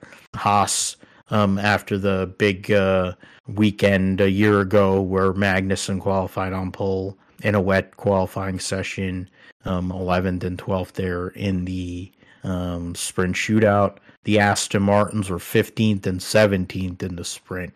In the sprint itself, Verstappen by 4.2 seconds over Norris. Perez was, I mentioned those results there for the sprint itself. And then in the race, the Brazilian Grand Prix, Verstappen by 8.2 seconds over Norris. and Fernando Alonso in a photo finish beats Sergio Perez, and Lance Stroll finished fifth, which is insane. The way their weekend went, absolutely insane. That can't be. That total yard number cannot be the case. Unless that, well, I mean, it's probably because of all the turnovers, and they have a bunch of defensive touchdowns. Aston Martin, who had been basically non-existent for the last few weeks, or being a factor for the wrong reasons, Alonso gets back on the podium, and they get a third and a fifth place. Norris, yet again, showing his prowess here in the second half of the season, trying to compete, I mean, albeit when he's not racing against his butt buddy. Carlos Sainz, Pierre Gasly, Lewis Hamilton finishes eighth, 62.8 seconds behind the leader. Yuki Tsunoda, the last car on the lead lap, in ninth, and Esteban Ocon rounding out the top 10. Logan Sargent just outside of the points. Piastri ends up two laps down, Ricciardo one lap down. Those were the last two classified drivers. Leclerc crashed on the opening lap of the race and was done on the spot, really, but he got back to the pits and was able to repair the car with the red flag you had because of Kevin Magnussen. Alex Albon got eliminated there early. Leclerc did not start. Albon, I think, and Daniel Ricciardo was able to get back out because of the red flag. Albon, I think, was had issues, and they tried to fix it on pit road, and they ended up retiring the car.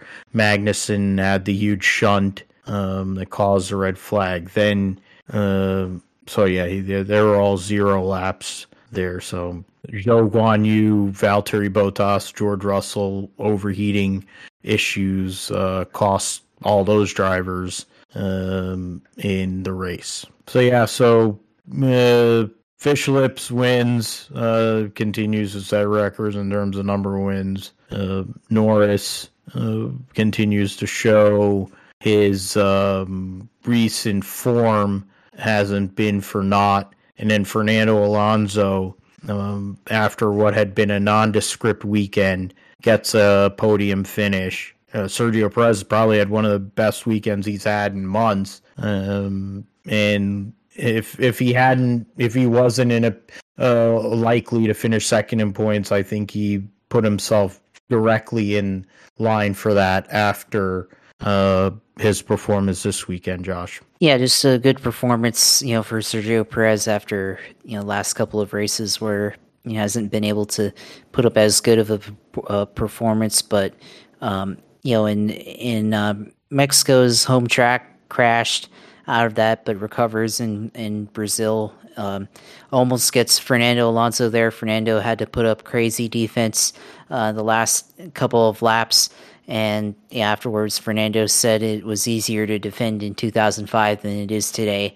And, he was able to defend him there, but Perez passed him on the penultimate lap. But then Fernando was able to get him back on the last lap. So, close racing there between those two. I think that was pretty much the highlight of the race there for Fernando and for Sergio Perez there. So, just a good racing there, and the rare bit of good racing that we've seen.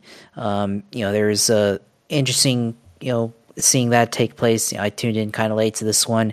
When I tuned in, I think Verstappen had made his pit stop and Lando was in the lead, and I was quietly wondering if Lando was on like some different strategy to overtake Verstappen and win, but no, it's just they're both on the same pit strategy there. So, same number of pit stops and everything, and Lando ends up in second. For Alonso takes third, and his teammate Lance Stroll takes fifth place. So actually a decent run there for the Aston Martin after last couple of weeks. They have had, last couple of races, they've had really poor runs.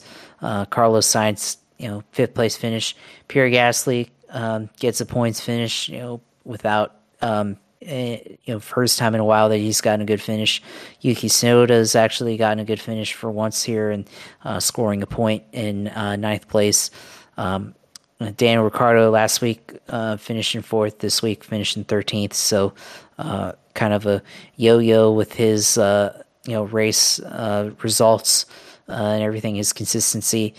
Charles Leclerc once again has a issue before the race and doesn't even start. So just unfortunate for Charles Leclerc as he continues to go throughout his career in Ferrari. He always has these races where poor luck happens either before or during the race, so which is typical Ferrari.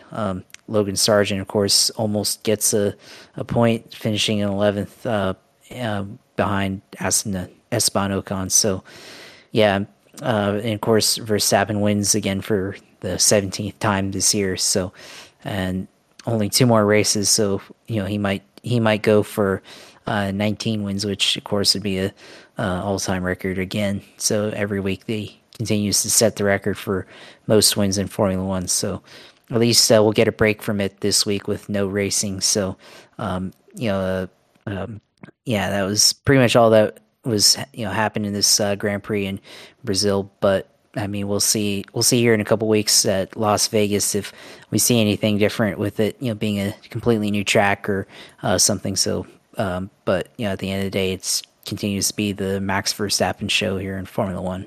Yeah, and that's something that for all these hypocrites that wanted to complain during the Lewis Hamilton time and all the rules and all the bullshit that's gone on with him, with Verstappen, that they've broken and done, the fact that this has become basically unwatchable.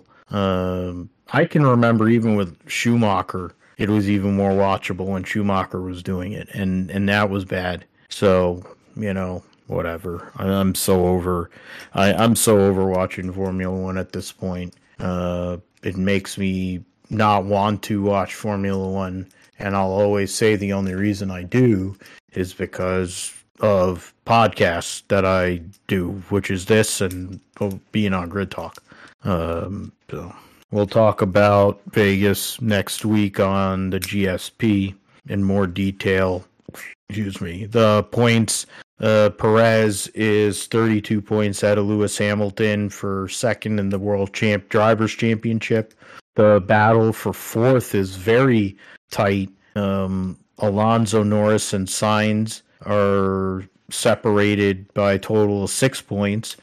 Alonso right now in fourth, Norris fifth, so Carlos Sainz in sixth. Charles Leclerc, 28 points out of fourth, and 28, 25, and 22. George Russell in eighth, Piastri. So Leclerc, Russell, and Piastri are all basically set in their spots. Nothing's going to change there. Lance Stroll is 1 point ahead of Pierre Gasly for 10th in the Drivers' Championship. In the Constructors' standings, Mercedes is 20 points ahead of Ferrari. McLaren is 21 points ahead of Aston Martin for fourth in the Constructors. Williams continues to stay in seventh, 7 points ahead of AlphaTauri. Alfa Romeo, 4 points ahead of Haas for ninth. And so we'll move into the GSP roundup here. Or no, actually we'll do NFL. So NFL Week 9, we'll get into that. Both of our teams are on bye.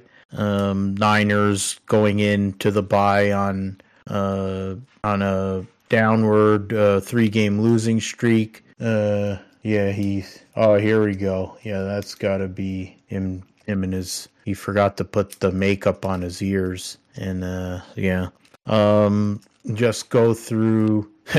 Yeah, the smile says it all, I think, there. But we just came off of the Chargers destroying the Jets, and in terms of, and then we'll. Man, you can show this in the court. Oh boy, yeah. So the scores from this weekend. I mean, in terms of, oh, look at that whore.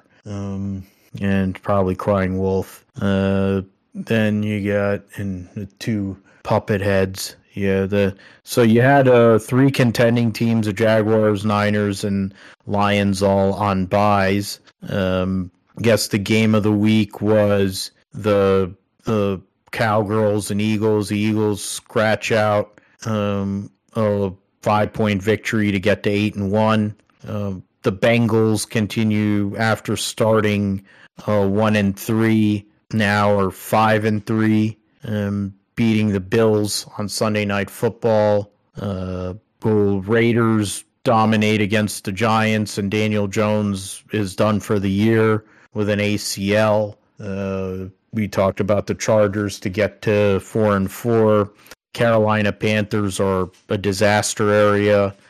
They traded away the number one overall. They traded away their pick, first round draft pick, to get the number one overall draft pick, and now they're likely going to give that pick to the Chicago Bears, and they might end up having the top two picks in the draft, or two of the top five draft picks in the draft. Yeah, look at the freaking smiling pieces of trash.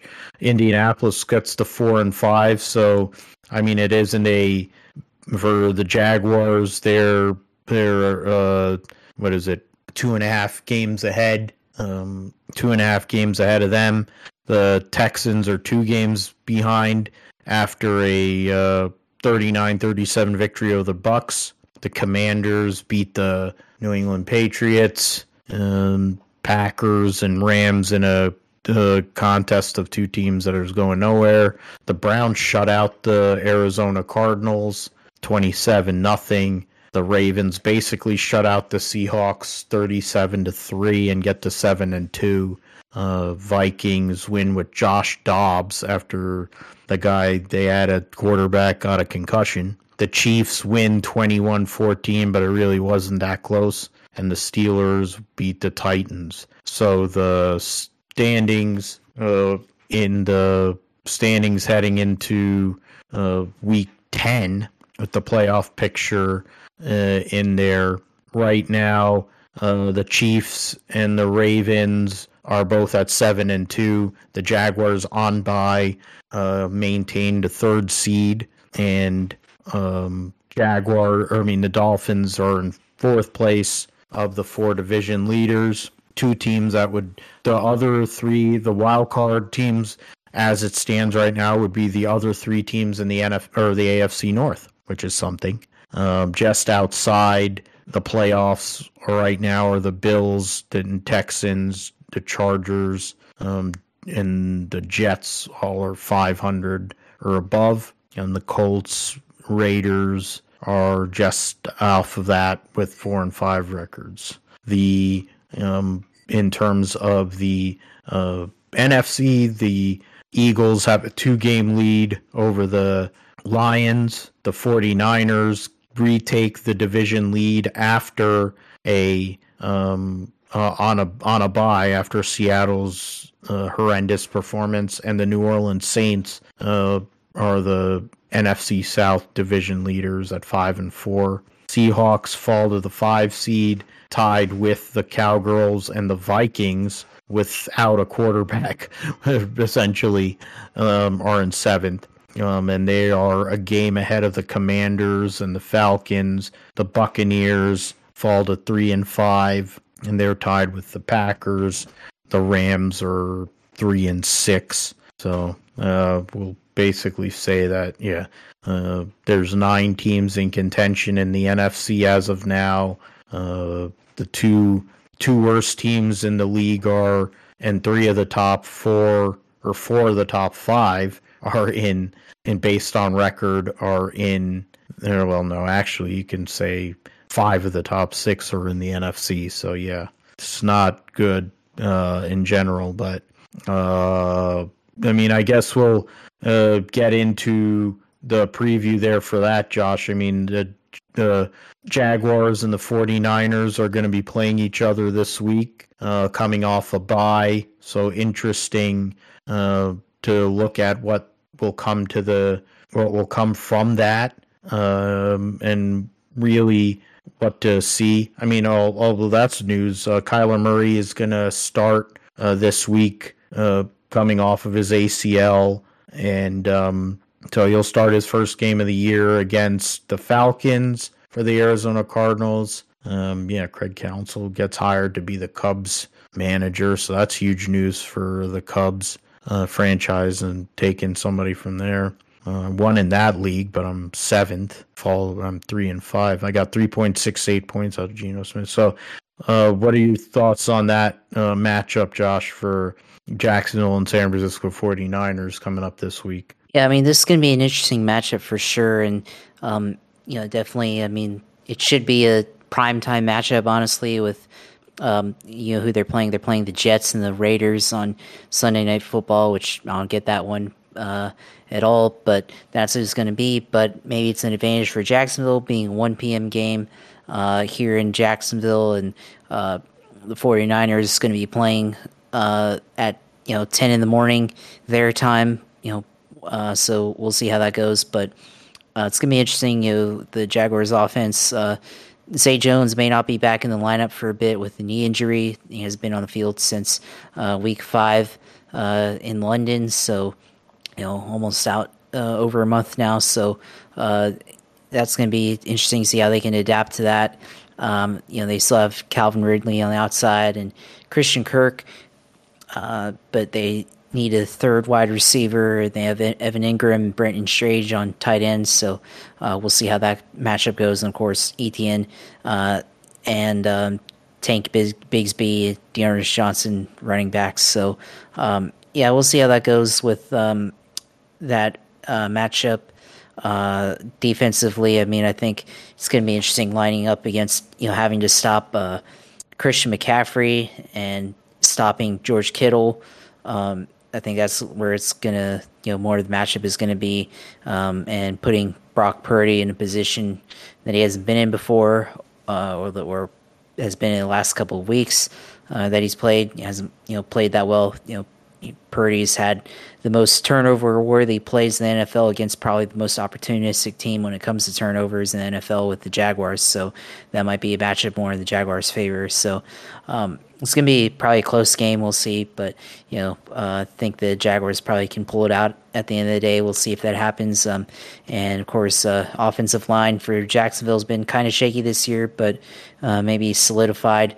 Walker Little might be coming back from injury. Ezra Cleveland acquired in a trade last week with Minnesota, so could be extra depth or potential starter here in the next couple of weeks. We'll see, but it's interesting to see how this all play out. But it's definitely going to be a top tier matchup in the 1:00 p.m. games here on Sunday. So definitely looking forward to watching that. So we'll see how that goes. I get my guys back fantasy-wise. Hopefully Debo comes back as well. So Debo Samuel, another guy that I've had on fantasy for a bit, but he's on my roster. Brock Purdy's on my roster. Trevor Lawrence and Etienne also on the roster, so getting them all back. Of course, I had a poor game this week fantasy-wise because I basically had no starters on my team. So I guess I give that one to Vic there. So just a interesting matchup as well, and hopefully now we get to see what the Jaguars look like for real. Now this is the really tough part of the schedule. Now they've got 6 playoff teams that they're facing here in the next couple of weeks. The second half of their schedule is definitely going to show, if they're really, for real. They 6-2. People talking about how they look, and they look so okay in some games, but they're at the top of the division now and 3rd in the NFL right now. So now they can prove that they're for real by being one of the top teams in the NFL in the 49ers. So we'll see how it goes. Of course, this week was bye week and everything. Nothing happened for Jaguars wise, although I saw some chirping on Twitter about how C.J. Stroud went and had a game with five touchdowns and over 450 yards passing, and people were wanting Trevor to look like that. And I'm like, why do we care about another quarterback, on another team, a division rival and everything? But who cares? He had a really good game, and they're not close to where we're at as teams, so I'd rather have the team record than a bunch of gaudy volume stats and having losing record or have a mid-level record. So rather have a winning record in that regard. So we'll see how it goes this week, but looking forward to seeing how that matchup turns out on Sunday. Yeah, on the Niners side, it's gonna be, can Brock Purdy control the ball? You brought it up, Josh, that if he is able to manage, the ball and make good decisions, you're going to have Trent Williams back. Christian McCaffrey gets a week of rest. We'll see if Kyle Shanahan decides to, rest him a little bit and give a little bit more balance instead of it being 95-5 percentage. With running backs, maybe he'll make it 80-20. Debo will be back, which will be huge. Ken, having those two key cogs of the offense out there, make it so that they can have balance again and make the Jacksonville Jaguars have to work, not just their interior, the front, but also the whole defense, stretching that defense out a bit. Will they use George Kittle in the pass game instead of using him as a blocker? That's another big factor because it's hard to defend all those guys when you look at it.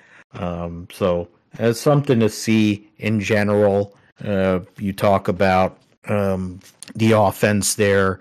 The defense, Steve Wilks had a bad 3 weeks. They haven't tackled anybody.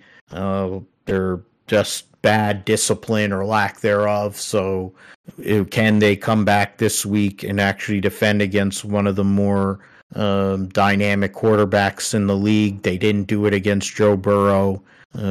If they do what they've been doing in recent weeks, Trevor Lawrence is going to be throwing for 350 and three touchdowns on them. And as a fantasy owner of Trevor Lawrence, one of my leagues, that would be good. But as a 49ers fan, it would be nauseating. So it's something that they need to tackle better. They need to cover better. Nicholas John Bosa has to get to the quarterback. It's the first game for him and his buddy Chase Young together, and they'll be on either side, which will be interesting to look at. People talk about Bosa, and teams have been able to go and commit a double team to Nick Bosa. Well, are you going to commit a double team to Nick Bosa when you have a guy who also has been a rookie of the year in the NFL on defense, who's also an Ohio State pass rusher? And you add the rotation that they have on that defensive line as well with all those pass rushers and players. Will Javon Hargrave come back to his early season form and be that run stuffer? And the linebacker core that we have, can they tackle? I mentioned it. Can they tackle better and can they cover better? You do that, it should be a very close contest. These are two of the better teams in the NFL.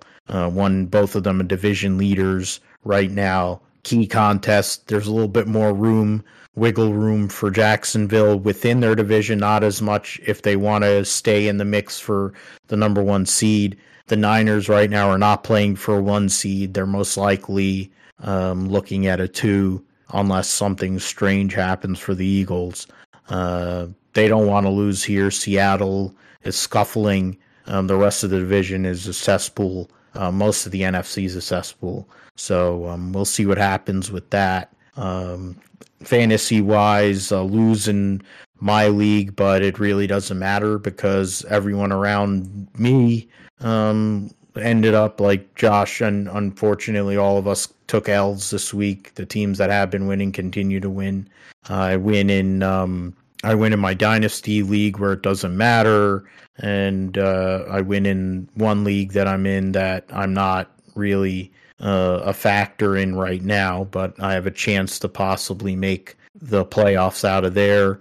I win in the one league where I'm leading, so I get to 8-1 there.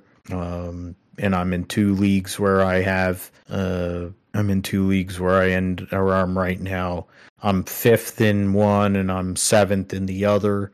So, on the cusp of the playoffs, in the fall brawl league, there's, 4 teams at 4 and 5, both myself and Josh are 2 of those teams.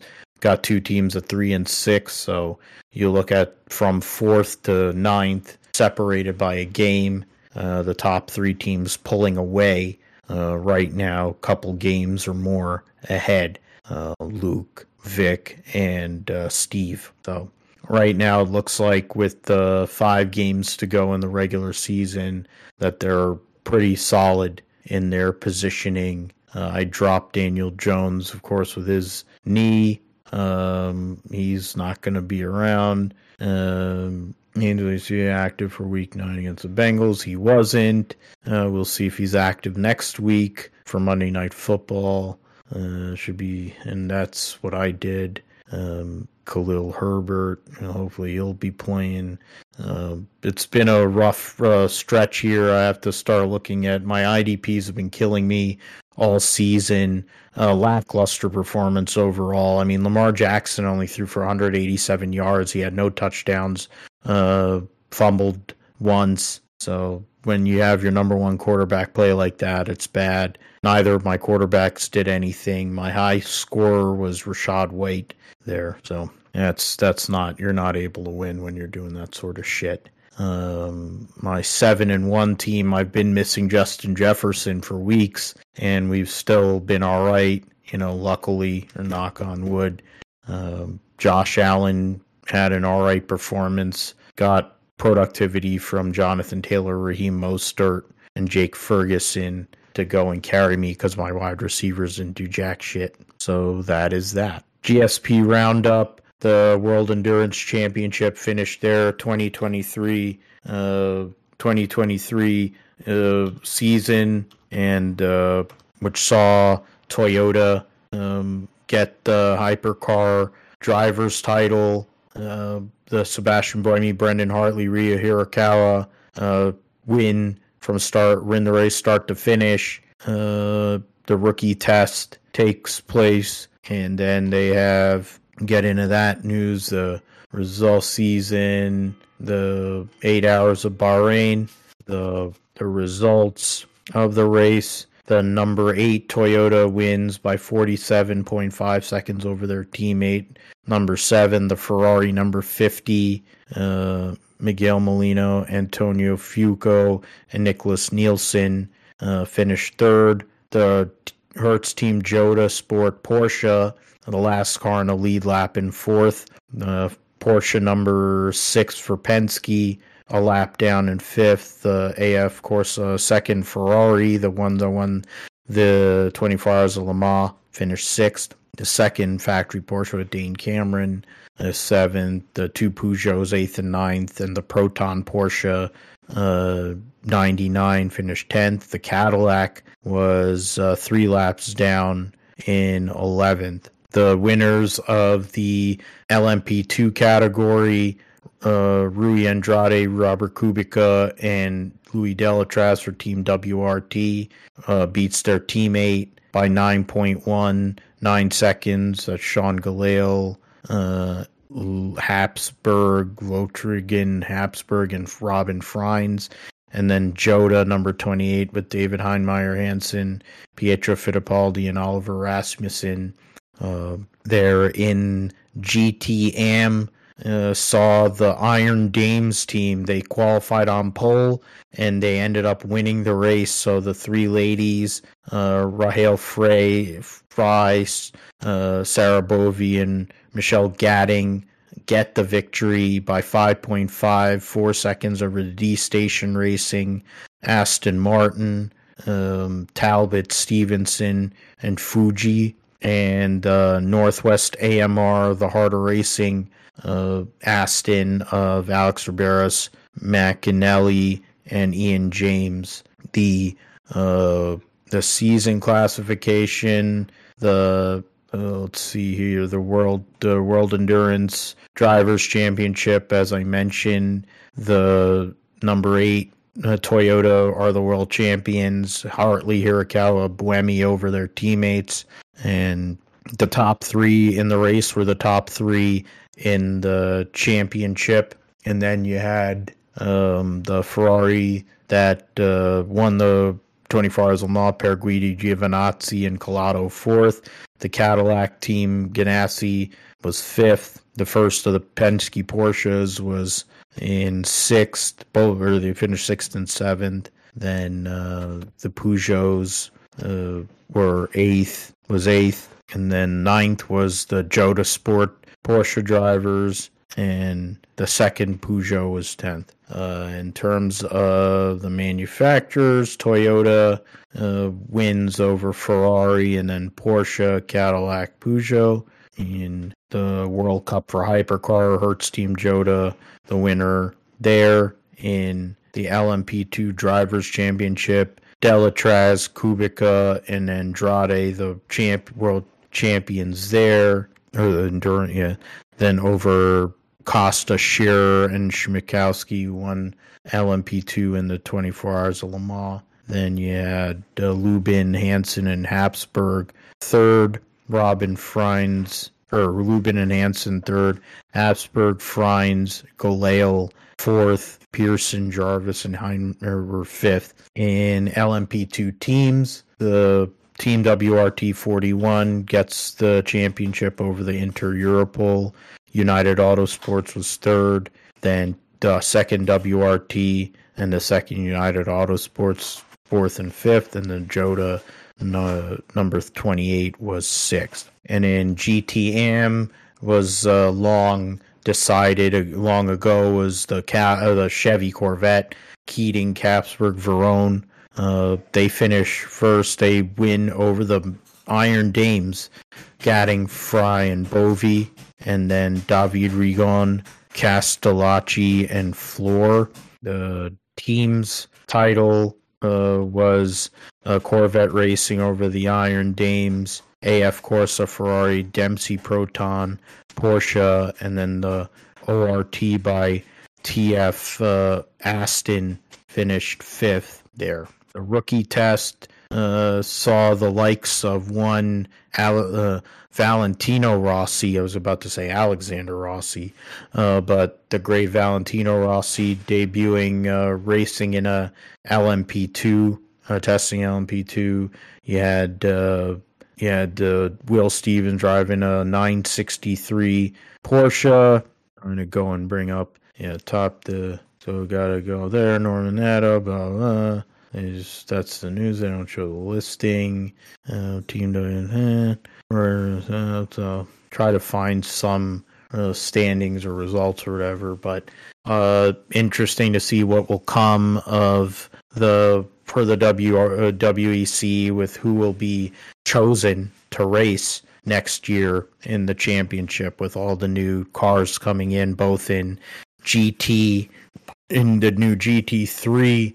LMGT3 category, and then also with the hypercar category. MotoGP, Moto2 in Malaysia. They will the standings heading into Malaysia. Pecco Bagnaia, the leader by 23 over Jorge Martin. Marco Bezzecchi third. Binder, Espargaro Alex Espargaro 4 points out of Johan Zarco.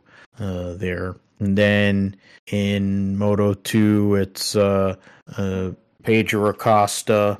Go there. Yeah. Pedro Acosta in then trying to go and get that championship before he moves on to the MotoGP category to race for Gas, the Tech 3 team. And then I don't know what that was, but you go Acosta over Arbolino, Jake Dixon, Aaron Canet, Somikat Chantra in the top 5. And then you have, that's not good. Aldeguer, Alonso Lopez, Gonzalez, Salek, and Agura, with Joe Robertson 14th. And Dave, in terms of the calendar right now, you have there's 3 races to go. So this is the final run out. They'll race 3 consecutive weekends. Sepang, Malaysia, then Qatar and Valencia to end their 2023 season. The NHRA, their final race of the 2023 season, championships to be won. 2 championships are to be decided there with some memorable series. So Top Fuel and Funny Car will have their championships in terms of Enders and Pro Stock, 6th world title in 4th and 5 years, back-to-back races, 14, etc. Clinching title during qualifying. Yeah, so Gage Herrera and will clinch his first world champion. Yeah, so yeah, Gage Herrera is going to be the Pro Stock motorcycle champion.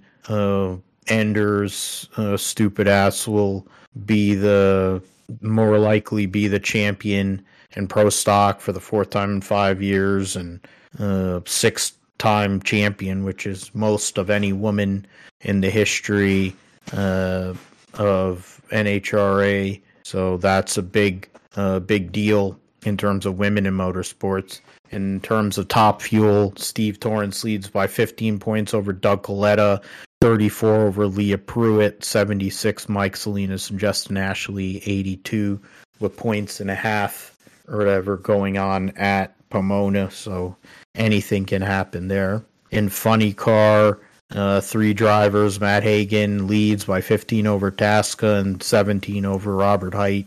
So that's interesting to see what will happen with those categories, with that those 2 categories, the Nitro categories. And Anderson is locked in a second, more than likely. Hartford and Glenn probably battling for 3rd in Pro Stock. Then you have Stanfield and Troy Coughlin Jr., 1 point separating those 2 guys for 5th. Pro Stock motorcycle behind Herrera, Krawick, more than likely. It will be in 2nd. Matt Smith, Hector Rana battling for 3rd in points. Evaristo trying to finish in top 5. Chase Van Zandt is not going to be racing this weekend due to injuries he suffered. So that'll be, he'll fall back. Ingerson, Angie Smith coming back from injury she suffered in a crash a few races ago in Indianapolis or wherever. So she'll be battling there. Steve Johnson, Kelly Klontz. All right, so Josh, let us know what's going on in the world of iRacing and in gaming. And anything that we should be looking at for this coming week. Yeah, so, I mean, normally we'd have made our picks, and, well, we picked nobody to win. So, yeah, I mean, now we go straight into the picks section. But, I mean, iRacing, now it's the off-season for NASCAR, so there isn't really any content for Cup, I think. But, I mean, there's still plenty of racing otherwise. I think the 87 cars are at California Speedway, so at Auto Club, so that should be a good one. The trucks, I guess like every series, but the Cup Series has something. But trucks at iRacing Super Speedway, have ARCA at USA Speedway, IndyCar at Watkins Glen, that might be interesting. Gen 4 at Old Texas Motor Speedway. This week, Xfinity at, I think, yeah, Chicagoland for some reason on the roadside. Formula Fords at Laguna Seca, Toyota GR Cup at Watkins Glen, so that actually might be good. Mustang Skip Barber at Laguna Seca as well. Class A iRacing IMSA Series at Road America. Global Mazda Cup at Summit Point Raceway, Formula IR at Pocono Oval, I guess, even though it's a road car at Oval. And then on the other side of it, we have the Formula IR Oval Series, which is doesn't count towards anything. That's at Auto Club also. So 2 cars that both go 240 miles an hour racing on ovals this week, and then the Touring Car Challenge at Summit Point Raceway. So, yeah, that's there's always a lot to pick from iRacing. I'm just choosing ones that I have content in and available eligibility. I think other series, the IMSA. So yeah, the IMSA iRacing series also at Road America. Well, I already said that, but that was the fixed one. The open one is also at Road America. The Open Wheel C series for iRacing, the Indy Pro 2000s, that's also at Road America as well, so might hit that one up. The Formula Ford's fixed series was at Laguna, but the open series is at Okayama, so lots of good content there on the road side. Oval side, just to go back to that. Oh yeah, also the Draft Master Series is at Talladega again, but with the Xfinity car, so that might be free points there. The like I said, the iRacing Class B fixed series at Chicagoland, like I said, and then still waiting on the Winter Tour to open up for the 87 on both the fixed and the open setup side. Dirt race, just to look at that if you want dirt racing, street stocks at Lima Land Motorsports Park and Legends Cup at USA Speedway on the dirt. So, and if you want to go for dirt road racing, that basically just off-road series. The fixed Volkswagen Beetle series is at the Phoenix Raceway dirt Rallycross track, Rallycross series, which that's the Ford Fiesta, VW Beetle, Subaru WRX. That's that's at Iowa Speedway on the Rallycross side. I didn't know they had a Rallycross track, and then Daytona Rallycross, the Lucas Oil off-road car at the Daytona Rallycross dirt road tracks. So yeah, don't really touch the series, but figure we talk about them since that's kind of winding down on iRacing too. Well, kind of, but not really. And then team races, I think this is still the I guess they're grouping it now, but endurance class C endurance series, which I have cars in Honda Type R and the BMW GT4. That's I guess potentially at VIR. 720 minutes for team series. That's a long time. And then the IMSA Endurance Series is at also, it's a lot of IMSA series at Road America, but 160 minutes at Road America. So, that's pretty much all the racing that I have available in iRacing this week. Of course, was looking on Reddit for some sim racing news. According to IndyCar, Motorsport Games publishing potentially an IndyCar game. That status is up in the air. Not surprising, they had made a ton of layoffs recently. I think like 30 to 60% layoffs there. So yeah, highly doubt that that'll ever get released. Anybody that had hope has probably given up by now, and probably a smart move would be to just license out the car for IndyCar back to iRacing and back to any other game that wants to feature IndyCar in their racing games. So, that's the only real news that I can pick up from that on that side. Oh, actually, I don't know if it's real news, but I guess the potentially soon at some point they're going to have rain. We've talked about it before, they'll have rain racing on iRacing, but I'd seen a video where I guess they were testing.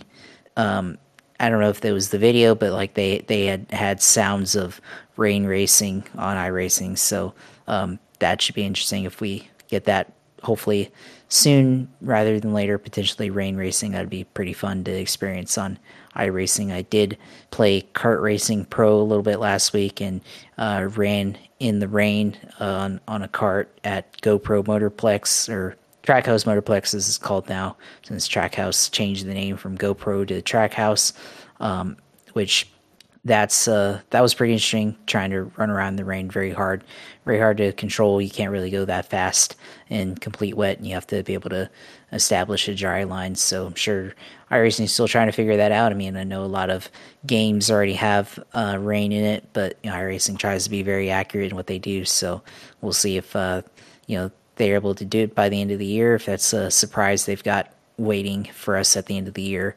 or if it's potentially an update that happens next spring or something like that. We'll see. But yeah, I mean, that's all I got for sim racing this week. Of course, Twitch TVs for the streams at uSailor2 on there.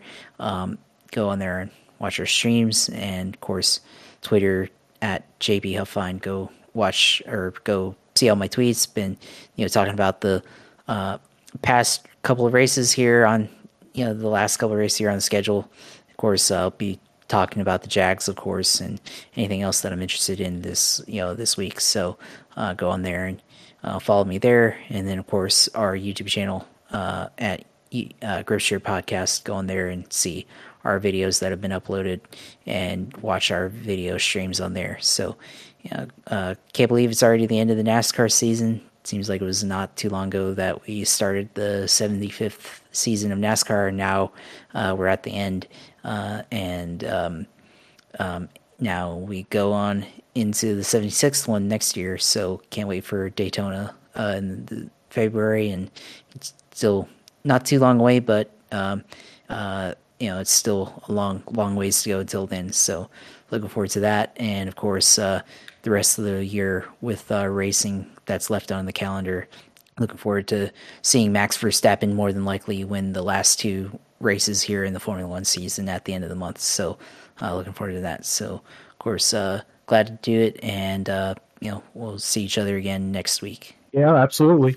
Getting close to the holidays, Thanksgiving and Christmas, and we're getting towards the season reviews here, probably with the gaps in the races, with nothing to preview next week or gutting into next week except for roundup racing. I think we could probably utilize that as a place to go and review the 2023 IndyCar Series season, but we'll look at that as we go on. Thanks as always, man, for taking care of the back end, and also with the YouTube side of things. For myself, you can find me at PGMatthew28. On X, you can find us at GripsurePod on X. PhilipGMatthew.com blog site. We're on Podbean, and basically anywhere you can find podcasts, you can find the Gripstrip podcast. If it goes fast, we talk about it here, or at least try to. We will be back next week for episode 195. Get into MotoGP, NHRA. We'll preview the Las Vegas Grand Prix, talk about Week 10 in the NFL, the Jaguars and 49ers, and also get into fantasy football as well as we get closer to the cutoff for the regular season in fantasy there. So for Josh, I'm Phil. Thanks for listening to Gripshare Podcast and subscribing. Let your friends know. We talk about all things racing here, and we'll be back next week for the Gripshare Podcast.